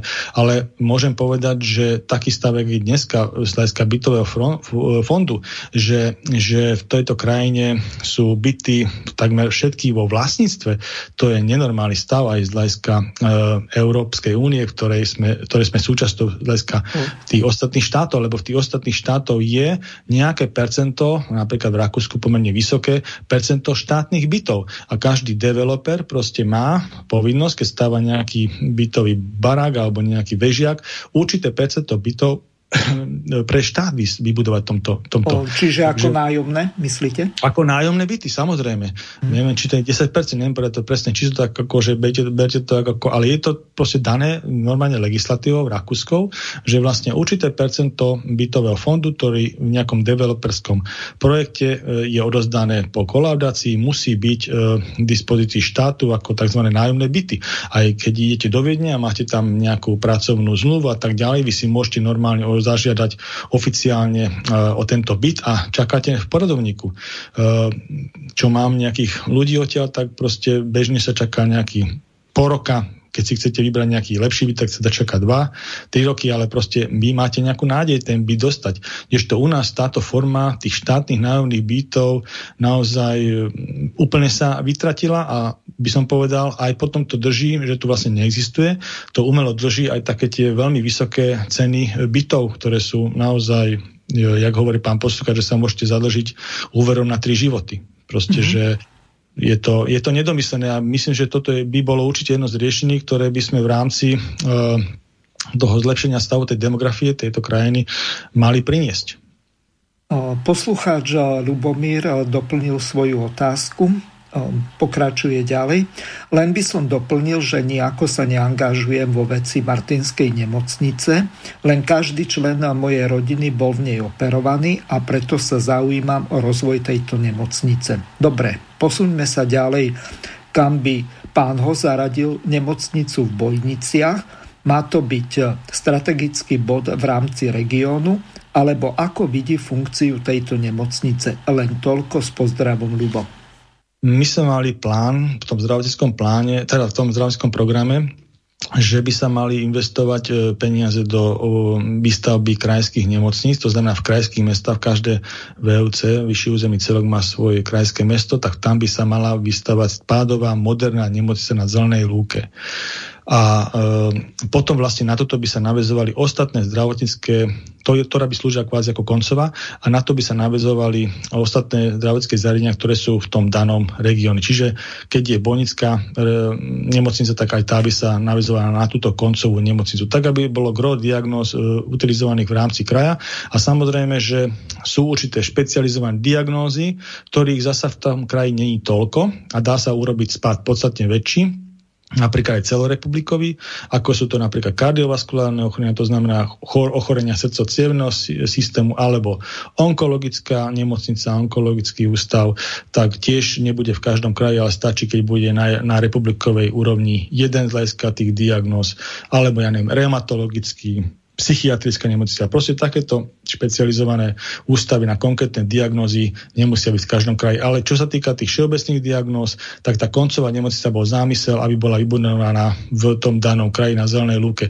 Na zelenej lúke preto, pretože tie ergonomické podmienky, um, dispozičné ergonomické podmienky tých súčasných stávajúcich nemocníc sú proste stávané v iných spoločenských podmienkach, iných technologických podmienkach. Veď tie korpusy tých budov majú 30-40 rokov. To, to ja som zažil, keď som pracoval na ministerstve vnútra, mali sme tam nemocnicu, tiež sme stali pred tým rozhodovacím procesom, či sa má niečo rekonštruovať, alebo zvaliť a urobiť uh, v podstate na zelenej lúke, tak uh, Rozhodlo sa o tom v súlade s zdravým rozumom, že vlastne tá technológia, ten, ten rozsah, ten korpus neunesie, ktorý sme vlastne plánovali, ten pôvodný, rekonštrukcia by bola zbytočne drahá, aj tak by nesplnila účel, takže sa to zvalilo a urobila sa nemocnica v súlade s 21. storočím. A pokiaľ sa neurobila tá nemocnica, pokiaľ sa stávala, tak tie stávajúce zariadenia, ktoré boli okolo, fungovali. A takto bolo myslené aj z hľadiska výstavby tých e, krajských nemocníc, že vlastne pokiaľ by sa stávala nová nemocnica koncová v tom danom e, kraji, v tom VUCčku. Tak po, potiaľ by fungovali, pokiaľ by nebola rozdaná, skladovaná, rozdaná, potiaľ by fungovali tie zvyšné stávajúce zariadenia a potom vlastne by do seba stiahla len ten personál, ktorý vlastne, a, a tie ostatné nemocnice by sa zavreli v tom danom, tom danom meste. Mm-hmm. Takže takto sme to urobili aj z hľadiska e, nemocnice, konkrétne Svetom Michala v Bratislave, kde sme vlastne z dvoch nemocníc a troch budov, ktorých boli umiestnené, urobili jednu, jednu centrálnu nemocnicu a tam sa stiahli e, kom, komplet e, personál z týchto troch nemocničiek a tie pôvodné sa e, zlikvidovali, pretože ne, kapacitne ani inak e, ergonomicky pre, pre zdravotnícke zariadenie už neboli potrebné. Lebo treba myslieť vždy, že... Počujeme sa? Áno, poslucháčka Svetlana no. položila ďalšiu otázku. Nejako už vypadli. Aha, moment. Halo? Dáme si pesničku a pokúsime sa to opraviť. Vyrážím do no, já vás nepočuji. Roušku dávám na hlavu, spěchám, proto riskuju, ať nepotkám koronu. Korona je zákeřná, všude na tě číhá, za městečkem, za rohem, policajt se dívá. Rouška, rouška, tam mě trhá ouška, kašlu, číkám, s koronou si týkám,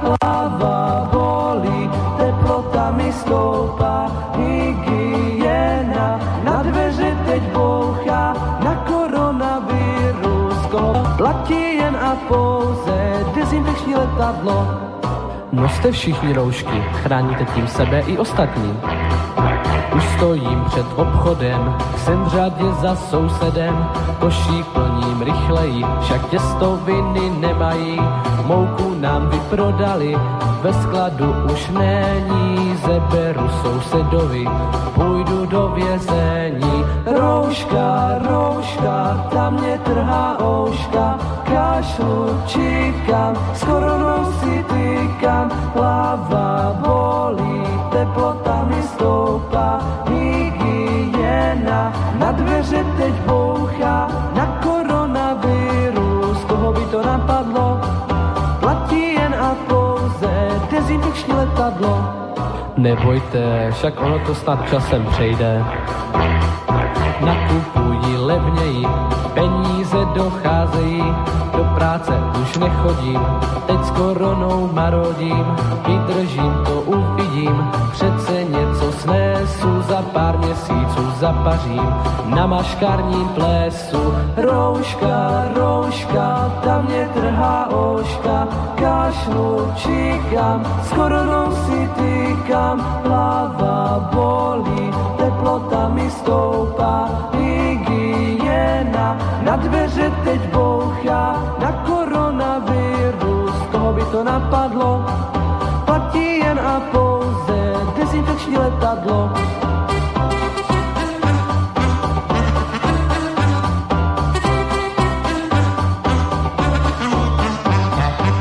Počujeme sa, pán Nemec? Tak um, prejdeme asi k ďalšej ukážke a to je voľba generálneho prokurátora a pokúsime sa to opraviť. A teraz e, argument, e, ktorý ešte použil pán Purgat k tomu, že tento nový zákon by umožnil aj človeku s politickou kariérou kandidovať na post generálneho prokurátora. V čom on vidí problém? Pán Baraník, e, premiér Igor Matovič sa už predčasom vyjadril, že Daniel Lipšic by bol dobrým generálnym prokurátorom, aj keď zákon mu dnes neumožňuje kandidovať. On sám o tom nechce špekulovať, teda pán Lipšic. Aký je váš osobný postoj? Ste za to, budete to presadzovať, aby pán Lipšic bol kandidátom na generálneho prokurátora? Nie je z vášho pohľadu naozaj prekážkou, že jednak bol roky vo vrcholovej politike aj v blízkosti súčasného premiéra. Figuroval dokonca na kandidátke Oľano a rovnako jeho pôsobenie v pozícii advokáta predsedu koaličnej strany za ľudí a ex-prezidenta Andreja Kisku v daňovej kauze. Nie sú toto konflikty záujmov? Tak rozdelím to na, na dve časti. V prvom rade, ja nebudem spomínať žiadne mená a zdôraznili sme to stokrát. Nehovoríme o žiadnych menách pretože my chceme, aby ten okruh tých uchádzačov bol čo najširší. Ak si niekto myslí, že ja budem hlasovať, alebo moji kolegovia z mojej strany, že budú hlasovať za to, za niekoho, len preto, že si niekto iný myslí, že by bol dobrý kandidát, tak sú na veľkom omyle. Tak toto nefunguje. Funguje to tak, že bude vypočutie, ktoré bude brutálne. To vypočutie, to vám garantujem. To, čo sme videli e, na ústavných sudcoch, to je proti tomu šuvix.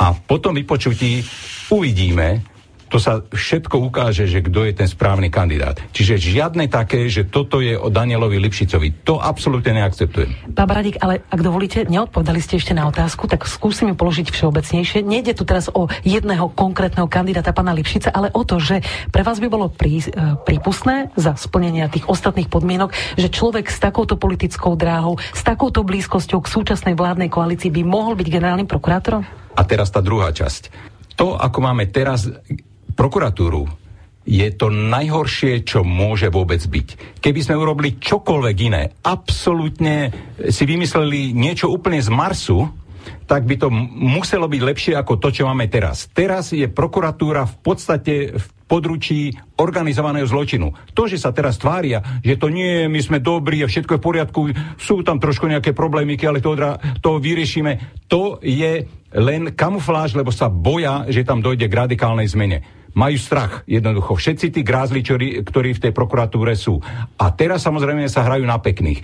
Nie. Čokoľvek urobíme na to, aby to bolo inak, bude to vždy lepšie, ako je to teraz. Ale bola by to radikálna zmena, už len posledná otázka, potom bude môcť re- reagovať pán Purgat, pretože vy ste predtým v opozícii kritizovali, že napríklad pán Čižnár bol spolužiakom pána Fica a teraz neodmietate, že by bol zvolený človek, ktorý má vyslovene blízko k koalícii. Bol prokurátor, pán Čižnár bol. Čiže nič to nepomohlo pomohlo v tom, že bol prokurátor, aj tak kopal len za Fica, chodil tam na, na jeho meniny, Danko, Fico tam chodili, e, jak namašírovaní na generálnu prokuratúru, boli jedna ruka, e, neukázal sa generálny prokurátor, tri roky v parlamente sa mohol na nás vykašľať, lebo bol prokurátor. Nič také už odteraz nebude. To skončilo. Pán Polga? No, neviem, hovoríte, že nejaká mafia, že keby ste to nejako skúsili snáď konkretizovať a tieto, že tam niekto... Môžeme konkretizovať, keď niekto, budete na tom trvať. Nie, niekto chodil, nemyslím si, že, že prokurátori všetci sú nejakí, nejakí, nejakí členmi organizovaného zločinu. Alebo hovoríte, že by to malo byť niečo akože z Marsu iný model. Nemyslím si, myslím si, že my máme dobrý model prokuratúry, všetko je o ľuďoch. A to vidíme podľa Všetko výsledkov. Je, to, to nie je podľa výsledkov. Mafia ovláda prokuratúru. Mafia ovláda prokuratúru, hovoríte. Model máme dobrý, všetko je o ľuďoch. A pokiaľ sa ukázalo aj v minulosti, to boli individuálne zlyhania vysoko postavených funkcionárov, všetko je o ľuďoch. A preto je ten výber generálneho prokurátora veľmi dôležitý. A pokiaľ ide o to, čo sme tu hovorili, že prečo by to nemal byť politik, to nie je o pánovi Lipšicovi. Však politikov teda, ktorí sú aj právnici, je viacej. Tým, aby sa nestalo, že na pôdu prokuratúry do pozície generálneho prokurátora sa dostane človek, ktorý si bude vyvávať svoje politické účty z minulosti. Ako to bolo doteraz? To neviem, či to bolo takto doteraz. No, to neviem, máte nejaké bolo. informácie, ešte keby ste mi neskákali do pán Baraník, neskáčte mi do teraz má prístor pán Purgat. O chvíľu vám dám slovo, pán Baraník. Nech sa páči. No, pán Nemec, počujeme sa?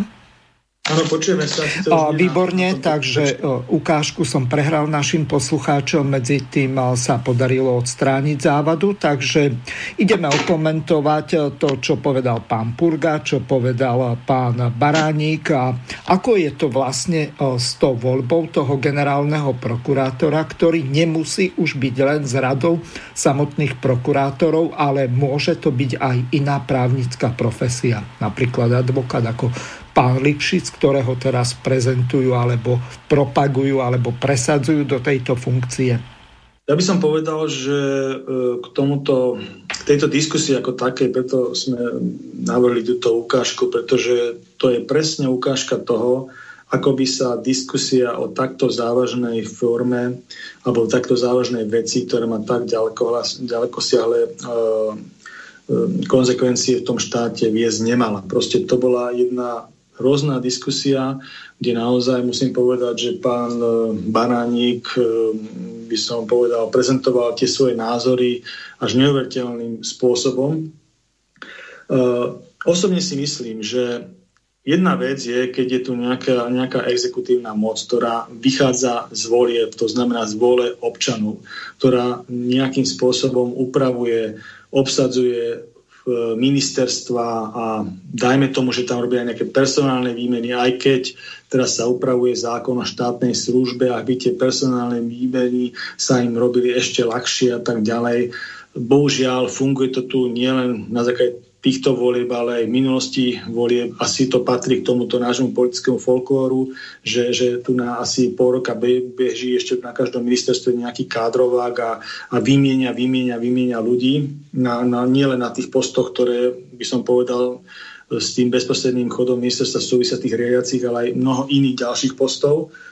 Ale druhá vec je, že máme tu aj určité nezávislé orgány, alebo by som povedal nezávislejšie kreované orgány v rámci tých váh a protiváh e, tej, tej, toho, tej delby moci v tom štáte, ktoré by sa nemali robiť na základe nejakého valca exekutívneho. A hoci ale tá exekutívna momentálne má aj ústavnú väčšinu.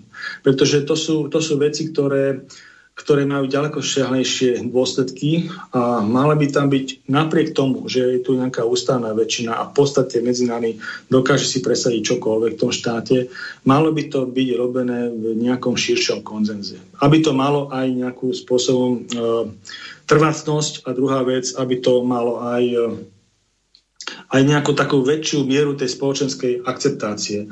Myslím, že nemali by sa tu robiť, e, alebo nemal by sa riadiť ten štát tak, v takom zmysle, že, že by sa tu mal vytvárať nejaký dojem, že bez, bez toho, aby sme mali e, na všetkých mocenských e, štruktúrach toho štátu svojich ľudí, tak sa tu žiadna spravodlivosť nemôže, nemôže dosiahnuť. Takýto dojem je veľmi zlý dojem. Vychádza to aj niečo z toho, že máme tu aj napríklad prezidentský úrad, ktorý ktorý tiež obsadila, no, obsadil kandidát, ktorý pochádza z iného politického spektra, ako napríklad aj moje presvedčenie, alebo možno aj, aj tejto vládnej koalície. Ale, ale akceptujeme, že tam je a viem, že samozrejme určité percento ľudí aj z opačným názorom v tejto krajine je a proste ju zvolila za toho prezidenta. A keď sa robia nejaké tie ústavné zmeny, tak treba aj s týmto hlasom, aj z takéhoto tábora politického proste počítať. A takisto aj pri tej generálnej prokuratúre. My tu už máme 30-ročnú skúsenosť s nejakými generálnymi prokurátormi aj nejakým spôsobom ich voľby. A musím povedať, že to bolo pomerne, a minimálne tí poslední dvaja, pomerne nešťastná voľba, ktorá ktorá sa ukázala, že, že tá, tá dôvera, ktorá bola v nich kladaná a vlastne tie očakávania sa nejakým spôsobom nevrátili. Nevrátili a dokonca v jednom prípade tam došlo k úplnej otvorenej, otvorenej spolupráci v podstate s tými štruktúrami, voči ktorým by mal ten generálny prokurátor tú spoločnosť chrániť. Tak e, naozaj tu musí dojsť k nejakej, nejakej zásadnejšej zmene a musím povedať, že všetci prokurátori, moment, teda, ktorí zatiaľ boli nejakým spôsobom volení, boli volení hlavne politicky politicky volení.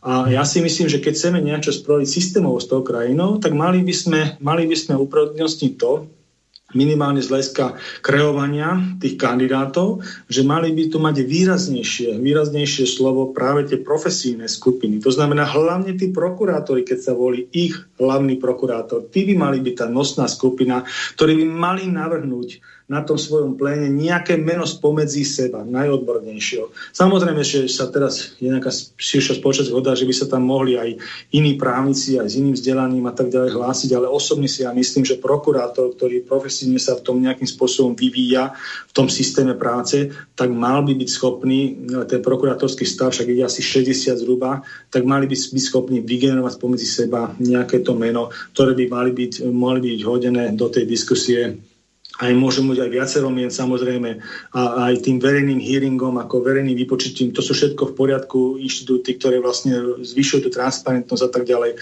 Ale hlavne malo by sa to meno vygenovať pomedzi nich alebo tie mená a vlastne potom e, nejakým spôsobom tom verejným hearingom v tej Národnej rade a potom nejakým spôsobom potvrdiť hlasovaním v tej Národnej rade. E, myslím si, že, že keby to mala byť nejaká externá osobnosť a hlavne sa hovorí o tej jednej tak a konkrétne to meno Daniela Lipšica, to naozaj môžem povedať, ako aj podľa môjho pocitu aj všeobecne, je naozaj politická voľba. Je to, je to človek, ktorý aktívne pracoval v politike. Myslím si, že malo by to byť na, na jeho uvážení, že, že takýmto spôsobom eh, a tá, do tejto pozície sa proste svojim profesijným životopisom a aj politickým životom a verejným životom proste, proste nehodí. To je, to je môj názor. A takisto si myslím, že mm, takýmto spôsobom citlivo by sa malo kreovať aj, aj tá súdna moc a ústavný súd a tak ďalej, pretože uh, tiež uh, sú tam také tendencie, ako obsadzovať nejakým spôsobom svojich ľudí a tak ďalej. Teraz tam taký kompromis tam nastal pri tej, pri tej súdnej rade, že sa tam pán doktor Šikuta vyskytol pocit, bol nejaký iný favorit, tak myslím si, že je to možno taký nejaký... A dokonca vyháňa doterajšiu predsedkyňu súdnej no. rady. Uh, áno, takže je to, je to nejaký uh, ukážka toho, že dá sa urobiť aj kompromis medzi tými jednotlivými názormi a naozaj, aby sme nerobili riešenia v tom štáte tak, že, že všade musí mať svoju ľudí, lebo inak, inak proste sa tu spravodlivosť, spravodlivosť uh, nedosiahne. Myslím si, že uh, treba, sme Demokratická republika, treba pracovať uh, s viacerými tými profesijnými skupinami, aby sa tá moc naozaj kreovala viac menej, alebo, alebo aspoň e, viac nezávislo, ako, ako, ako sa robí tá exekutíva, kreuje tá exekutíva po tých voľbách a e, na tej jednotlivé synergie. Lebo je pravda, že, že tie zákony a ja neviem, protikorupčné, nejaké iné sú tu na celkom na slušnej úrovni, ale dôležité sú tie personálne, personálne veci a musím povedať, že tie politické nominácie z minulosti, zlíhali. A keby sme naozaj aj teraz prikročili v takejto forme, že bez zmeny len politického nomináciou a, a proste nejakým hlasovacím, hlasovacími počtami to proste pretlačili, tak jaké to, čo by to bolo odlišné od toho predchádzajúceho kritizovaného obdobia e, volenia tej, tej generálnej prokuráty, toho vedenia generálnej. No žiadne. A potom ďalšia vec je, že my, myslím, že to je aj v programu vyhlásení vlády, aj my sme to navrhovali, aby tam bola aj možnosť smerom k tej tzv. nečinnosti generálnej prokuratúry uh, urobiť uh, možnosť zo zákona, možnosť súkromnej obžaloby. To znamená, že aj keby nejaké trestné konanie generálny prokurá, alebo prokurátor proste nezoberie alebo znamietne a tak ďalej, tak je možné, aby ten ten navrhovateľ zhromaždil si tie dôkazové materiály a podal to na súd. A keď to, no a súd ešte vezme, jedna vec. Mňa čo vrcholne vytáča, tak to je tzv. dohoda o vine a treste. To znamená, že ak niekto sa rozhodne hodzaj krivo svedčiť a niekoho dostane do väzenia, tak jemu sa zniží sadzba. To je ako, že väzenské udávactvo alebo niekto je z niečoho obvinený a zrazu začne práskať na tých ostatných, hoci je to veľmi ťažko dokázateľné a častokrát to končí aj tak, že je to tvrdenie proti tvrdeniu. Čiže z tohoto hľadiska je to dosť zásadný problém. A zase na druhej strane Daniel Lipšic v prvom rade má hromadu kauz na demonstrantov v roku 2012, tak poslal ako minister vodné dela v mraze. Ďalšia, ďalší problém je napríklad ten, že on zrazil chodca na prechode, skončil s podmienkou, čiže v súčasnej dobe je on podmienečne odsúdený.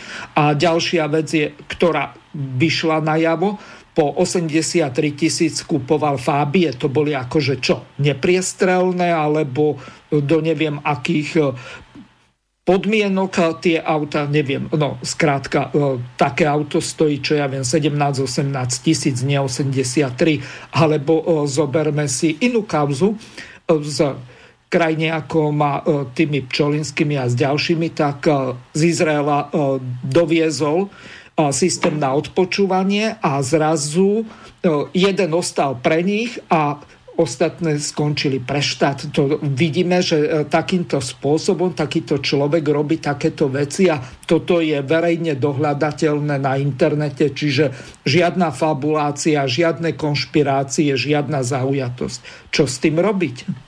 E, ako som povedal, e, myslím si, že najvhodnejšia forma e, voľby generálneho prokurátora je spomedzi prokurátorov a vtiahnuť do toho plénum prokurátorov, to znamená všetkých tých slovenských prokurátorov na tých jednotlivých pozíciách, aby sme spomedzi seba vygenerovali nejaké mená, ktoré by išli do toho verejného vypočutia. Eh, pred eh, tie no, parlamentné výbory alebo parlamentný výbor, ktorý bol na to vykreovaný Národnou radou a tam sa odprezentovali, čo chcú spraviť s tou generálnou prokuratúrou, jak chcú zreorganizovať tú prácu, lebo samozrejme treba priniesť nejaké riešenia a tak ďalej.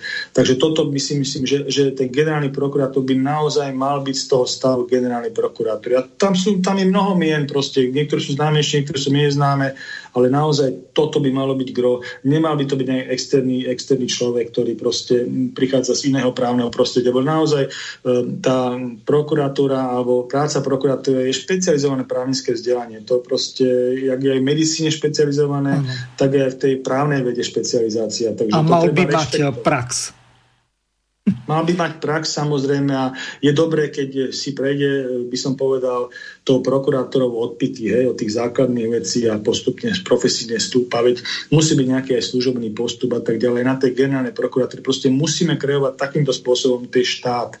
Nie nejakým, by som povedal, vulgárnym prejavom tej moci. Hoci aj je tá moc, hej, proste, však majú ústavnú väčšinu, dokážu meniť čokoľvek, ale toto, toto nie je dobré riešenie naozaj. Aj konkrétne toto meno jak ste aj spomínali, proste nie je dobré riešenie, nezodpovedá momentálnym, momentálnym tým e, požiadavkám odborným na toto. A vlastne keď, e, keď sa to ako chce nejakým spôsobom legislatíve upravovať, aby aj takýto človek mohol kandidovať, ale aj samozrejme iný, aj takýto človek, tak proste zasa z toho záváňa tým, jak sa hovorí, že, že sa už dáva potom nálepka tomu samotnému zákonu. Nie je to šťastné riešenie. Proste moje presvedčenie je také, že chce nejakým spôsobom priniesť nejakú zmenu do tohto štátu, tak musíme toho generálneho prokuratúra voliť z toho, z toho pléna tej generálnej prokuratúry. Tie návrhy tam musia prísť odtiaľ a potom by sa to verifikovalo v tých hearingoch tej Národnej rady a pred všetkým národom proste vypočúvať a tak ďalej, to budú verejné prístupné e, prenosy a tak ďalej. Takže ako toto by bolo, myslím, myslím že také riešenie, ktoré, ktoré by zodpovedalo aj tomu očakávaniu, ktoré vlastne aj s týmito voľbami prišlo, pretože tu na naozaj boli prezentované aj pred voľbami rôzne nahrávky, aj z prostredia generálnej prokuratúry, ktoré proste boli boli katastrofálne, boli hrozné. Hej? O, pán Nemec, hrnie sa nám zás množstvo otázok, tak aspoň niektoré. Dobrý večer. Odpisová sadzba na budovy je 40 rokov. Nemocnice majú viac ako 50 rokov. 10 rokov mali byť všetky nemocnice z týchto odpisov vyradené, pardon, nahradené novými, kde sa prežrali tieto odpisy. Ehm, poslucháč píše bez diakritiky, dúfam, že som to prečítal správne. Je to v podstate podporná vec tomu, čo sme hovorili, ak sme to zamýšľali spraviť. Nerobilo sa to, môžem povedať, že za tých 30 rokov od tej, od tej revolúcie 89. roku naozaj sa tu postavila na zelenej lúke len tá jedna nemocnica a to je, to je katastrofa. A tá republika sa nejakým spôsobom pohla, tá kvalita života v tom štáte sa tiež nejakým spôsobom pohla, ale keď prídete a každý z nás príde nejaký čas proste v tom roku do tej nemocnice, tak to je najškarečší, najhorší bod, by som povedal, v tom štáte, aký môžete v tom roku zažiť. A osobná skúsenosť, e, samozrejme aj tých pacientov a tak ďalej, aj mňa, keď dojde do tých veľkých nemocníc, tak je katastrofálna. Druhá vec, nevidím to len ako pacient, vidím to má ako lekár z hľadiska manažmentu pacienta a keď človek eh, riadil tú nemocnicu, tak vedel, aké sú ekonomické náklady, ako prevádzkové, ako neskutočne vysoké, úplne zbytočné v takýchto budovách, ktoré sú za zenitom svojej životnosti, alebo boli stávané v úplne iných eh, podmienkach, môžeme si rovno povedať toho socializmu, kedy uh, ani tá technologická vybavenosť tých zariadení nebola taká.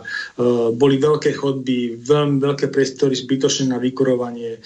Uh, bol, bol uprednostňovaný tzv. Uh, pavilónový typ, pretože sa nevedelo jednoznačne technologicky odkloniť jednotlivé sterilné priestory od seba, keby to tvorilo jeden korpus, čo dneska je absolútne technologický problém. A samozrejme tým máte podstatne bližšie tie pracoviská, zle sa komunikačných priestorov sebou a tak ďalej. A ekonomicky sú to vlastne ďaleko šetrenejšie zariadenia. Takže tam je strašne veľa ale, ale, ale, ale treba urobiť jedno politické rozhodnutie a to sa to politické rozhodnutie znie, že treba investovať. Štát musí investovať do svojej nemocničnej siete.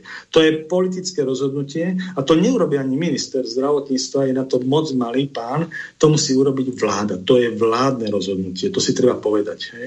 Mm-hmm. Poslucháčka Svetlana sa cíti diskriminovaná a kladie vám takúto otázku. Opis jej. Človek, ktorý cestuje do Českej republiky, si musí doma vytlačiť nejaký doklad, ktorý mu na hraniciach horazia. Ako dôchodkyňa nemám ani počítač, ani tlačiareň, ani inteligentný mobil. Prečo nemôžem vycestovať? Prečo toto štát nevytlačí a nepodá na hraniciach?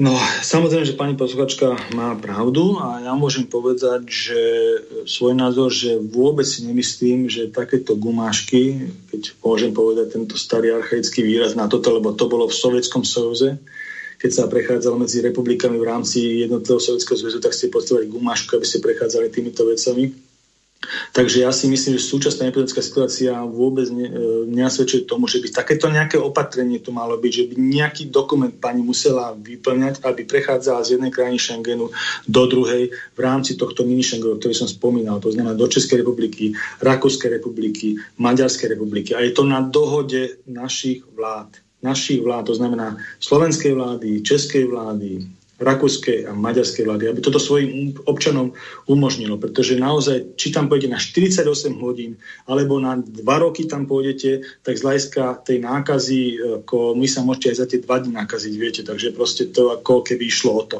Vyslovene tam je o tom, je, musí, musí prijať vlastne tá vláda zodpovednosť za toto rozhodnutie. Nemôžeme sa skrývať na nejakých odborníkov a tak ďalej. Proste tí odborníci, to sú len poradné zbory. Rozhodujúca, rozhodujúca e, veliteľská právomoc je na tej vláde proste a na jej premiérovi. Nemôže sa nejakým spôsobom zbaviť. Tá zodpovednosť je rovná sa rozhodnutie. Možnosť a schopnosť rozhodnúť. A on to musí spraviť. Musí to spraviť. Nedá sa nejakým spôsobom vyhovárať. Takže, takže, takže e, čo sa týka tej pani, má pravdu, mali by tam byť tlačivé dispozícii práve pre takéto, takéto typy ľudí, keď už to tam majú, majú na to myslieť, keď to zavádzajú, že niektorí ľudia nemajú tie inteligentné telefón, nemajú tlačenia a tak ďalej, sú dôchodcovia, žijú troška v inom, inej kvalite života, ale z hľadiska medicínskeho a z hľadiska e, toho, toho tej potreby takéhoto opatrenia dnešnému dňu, tak určite nie. Proste to opatrenie by sa malo celo zrušiť. Ale keď už majú tam zavedené, tak majú tam mať aj tlačiva pre takýto typ ľudí. Len e, toto nie je jediný problém. Minulé bol za mnou jeden známy a toto ma už dosť vytáča z toho dôvodu. A teraz píšem tú situáciu. On mal nárok na oslobodenie od súdnych poplatkov a v súčasnej dobe už niekde v tých civilných kanceláriách alebo v podateľniach takéto takto tlačiva nie sú. Každý si to musí vytlačiť vo vlastnej režii. Čiže e, toto je tiež problém. Čiže tu nezlyháva len nejaké ministerstvo vnútra, ale aj ministerstvo spravodlivosti, pretože nie každý má tlačiareň počítač a nie je pripojený na internet. Čiže e, takýmto spôsobom diskriminovať tých ľudí, e, tak v tomto vidím dosť veľký problém. Ale šialene nám uniká čas. Ešte by sme sa chceli dostať k tomu váhostavu a tomu, čo povedal Dag Daniš, tak si to prehráme. V parlamente sa pomaly schyluje k schváleniu nových pravidel reštrukturalizácií. Medzi tým sa Fico dohodol s veriteľmi a bankami aj váhostavom na vlastných plánoch. Opozícia to kritizuje a Fica obvinuje že chráni Širokého a jeho váhostav.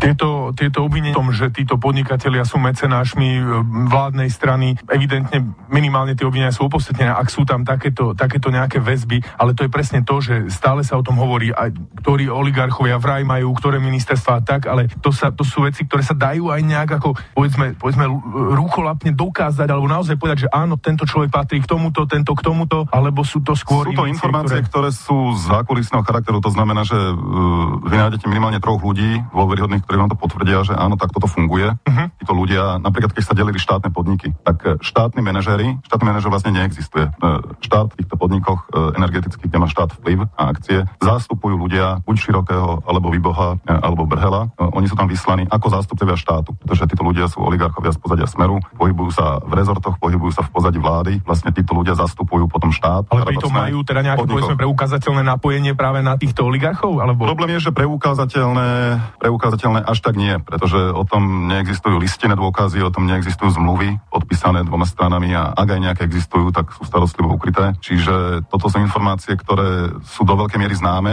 ale samozrejme v tom súdnom zmysle e, sa preukázať nedajú. Rozumiem. Človek príde na súd a, a odkryje to celé, že takto, takto funguje Slovensko. No, e, vieme, ako funguje, ale pred súdom sa to preukázať nedá. A dá sa tam povedať, ktorí z nich sú takí ako tí najväčší, takíto mecenáši alebo oligarchovia v pozadí vlády? Tak hovorí sa o troch e, oligarchoch, ktorí tvoria tú starú generáciu, e, ktorá prišla ešte e, z rozpadnutého HZDS e, v 90. rokoch. To bol podnikateľ Široký, e, podnikateľ Brhel a podnikateľ Or.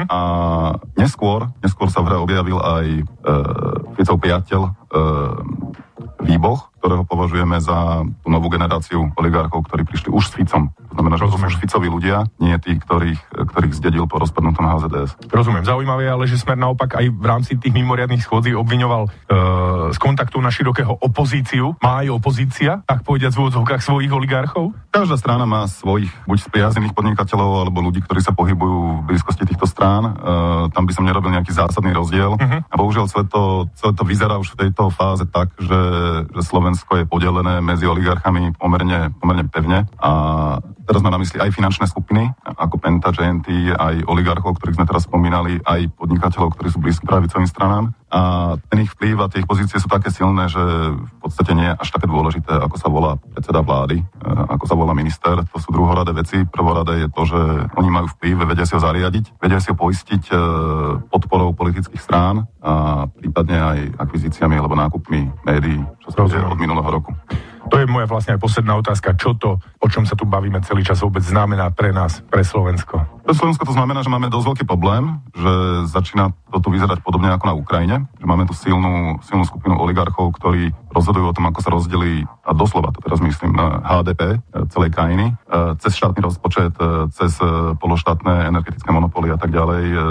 Sú to obrovské peniaze, ktoré títo ľudia rozdeľujú, rozhodujú o tom, ako sa použijú a mám silné podozrenie, že ani jeden z týchto ľudí, možno ich je 5, možno 7, ani jeden z týchto ľudí sa nevolá ani Robert Fico, ani Mikuláš Zurinda. Dá sa potom vôbec veriť, že takéto kauzy ako je váhostav niekedy sa vyšetria až do tej roviny, že ten, kto naozaj je zodpovedný, ak to okradá tu ľudí, tí, ktorí pracujú a nedostanú za to peniaze, že vôbec bude niekedy potrestaný? E, je veľmi pravdepodobné, že e, vyšetrovanie sa skončí podobne ako ostatné, to znamená, že bude tu isté mediálne divadlo, potom sa to bude niekoľko rokov vyšetrovať a potom sa zrazu objaví veľmi malá, veľmi krátka, veľmi nezaživná správa o tom, že trestný skutok sa nepreukázal a tým pádom nestal. E, ak budeme trochu tvrdší a odvážnejší a, a väčší optimisti, môžeme predpokladať, že sa to vyšetriť do takej miery, že budú niektorí ľudia trestne stíhaní, ale určite to nebudú oligarchovia. Zrejme to bude manažment Váhostavu, aj to si myslím, že bývalí, e, nie terajší, a zástupcovia týchto ľudí e, v podnikoch a prípadne vo vláde. No, tak to je taký nie príliš optimistický záver tej relácie.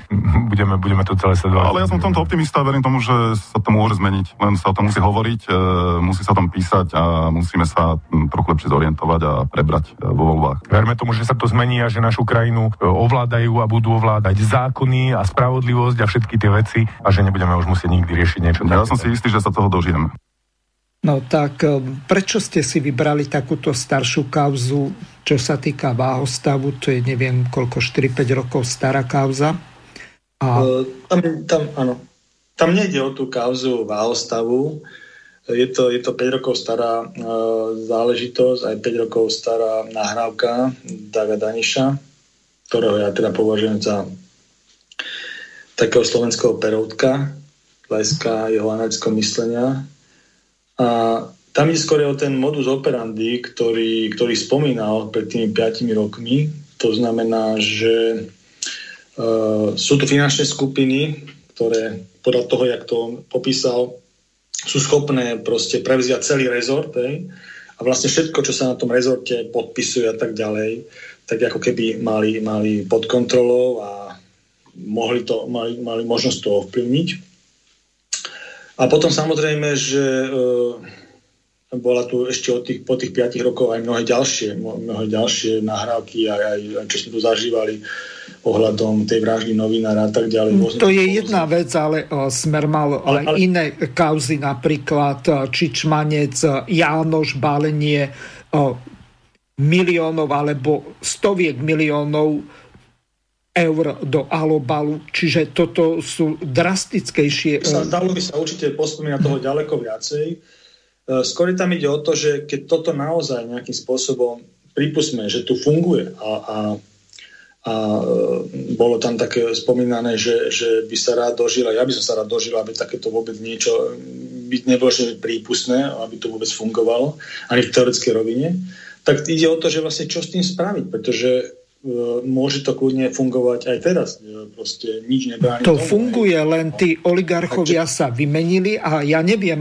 či ste chceli reagovať e, touto nahrávkou na to, že Slovensko už má v rámci toho rebríčka Forbes dvoch miliardárov a na 1990. mieste je Haščák ktorý už prekročil prvú miliardu v dolároch. Takže kde sa to vlastne hrnieme?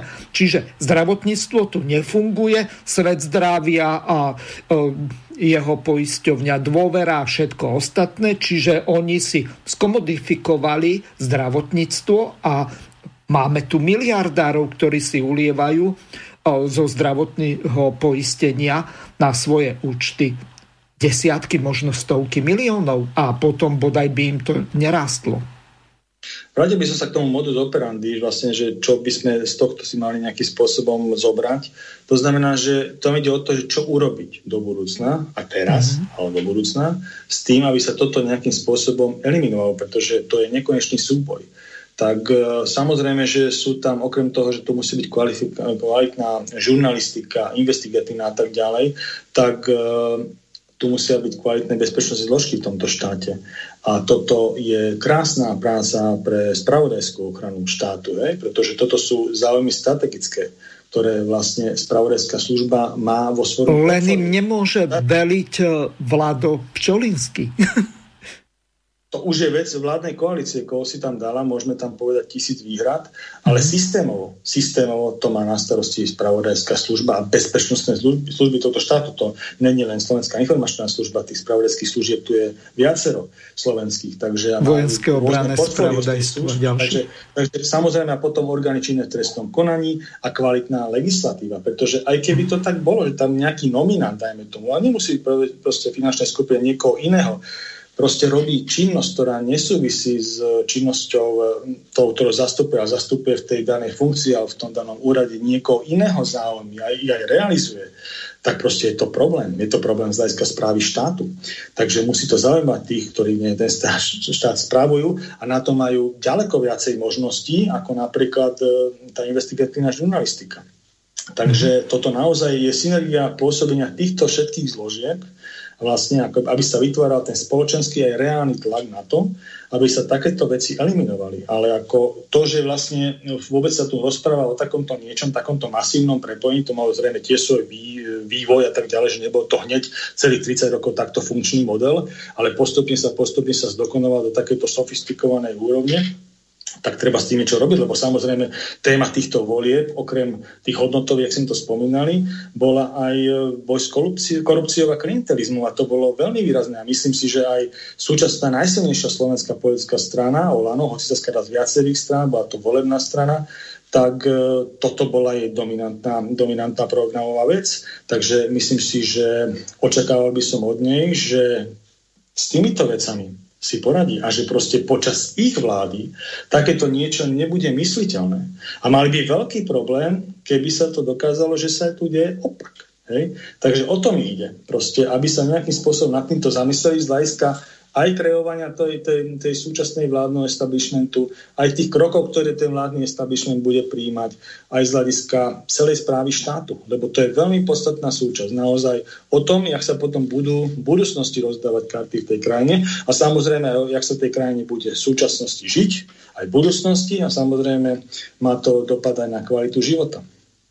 Pán Nemec, 1,5 minúty máme do konca relácie, tak vás poprosím o nejaké také záverečné zhrnutie a rozlúčenie sa s poslucháčmi. Tak ja sa veľmi teším, že takáto možnosť tu je, tieto názory tu vyjadrovať aj v rámci vašej relácie na aktuálne politické témy, že to môžeme priebežne rozoberať a prajem teda, mm, teším sa na budúce, keď spojíme. Dúfam, že bez nejakých technických problémov a prajem všetkým poslucháčom e, tejto relácie a takisto rádiu Slobodný vysielač príjemný večer a takisto aj vám do štúdia. Ďakujem vám veľmi pekne. Pripomeniem našim poslucháčom, že vysielame aj zajtra, to znamená v stredu e, zo štúdia Banska Bystrica Juch budeme mať eh, politické rozhovory eh, s pani doktorkou Vladimírou Vítovou z Českej republiky. To bude od 15.30 do 17.30 a potom kontinuálne nadviažeme eh, s pánom Williamom Hornáčkom v relácii Slovenské korene. Takže zajtra mám 4-hodinový maratón. Dúfam, že to už bude naposledy takto. Takže lúčim sa s vami, prajem vám krásny večer a Ostaňte verní slobodnému vysielaču. Do počutia. Vysielací čas dnešnej relácie veľmi rýchlo uplynul, tak sa s vami zo štúdia Banska Bystrica Juh lúči moderátor a zúkar Miroslav Hazucha, ktorý vás touto reláciou sprevádzal. Vážené poslucháčky a poslucháči, budeme veľmi radi, ak nám zachováte nielen priazeň, ale ak nám aj napíšete vaše podnety a návrhy na zlepšenie relácie lebo bez spätnej väzby nebudeme vedieť relácie zlepšovať. Za čo vám vopred veľmi pekne ďakujem. Do počutia. Táto relácia vznikla za podpory dobrovoľných príspevkov našich poslucháčov. I ty sa k ním môžeš pridať. Viac informácií nájdeš na www.slobodnyvysielac.sk Ďakujeme.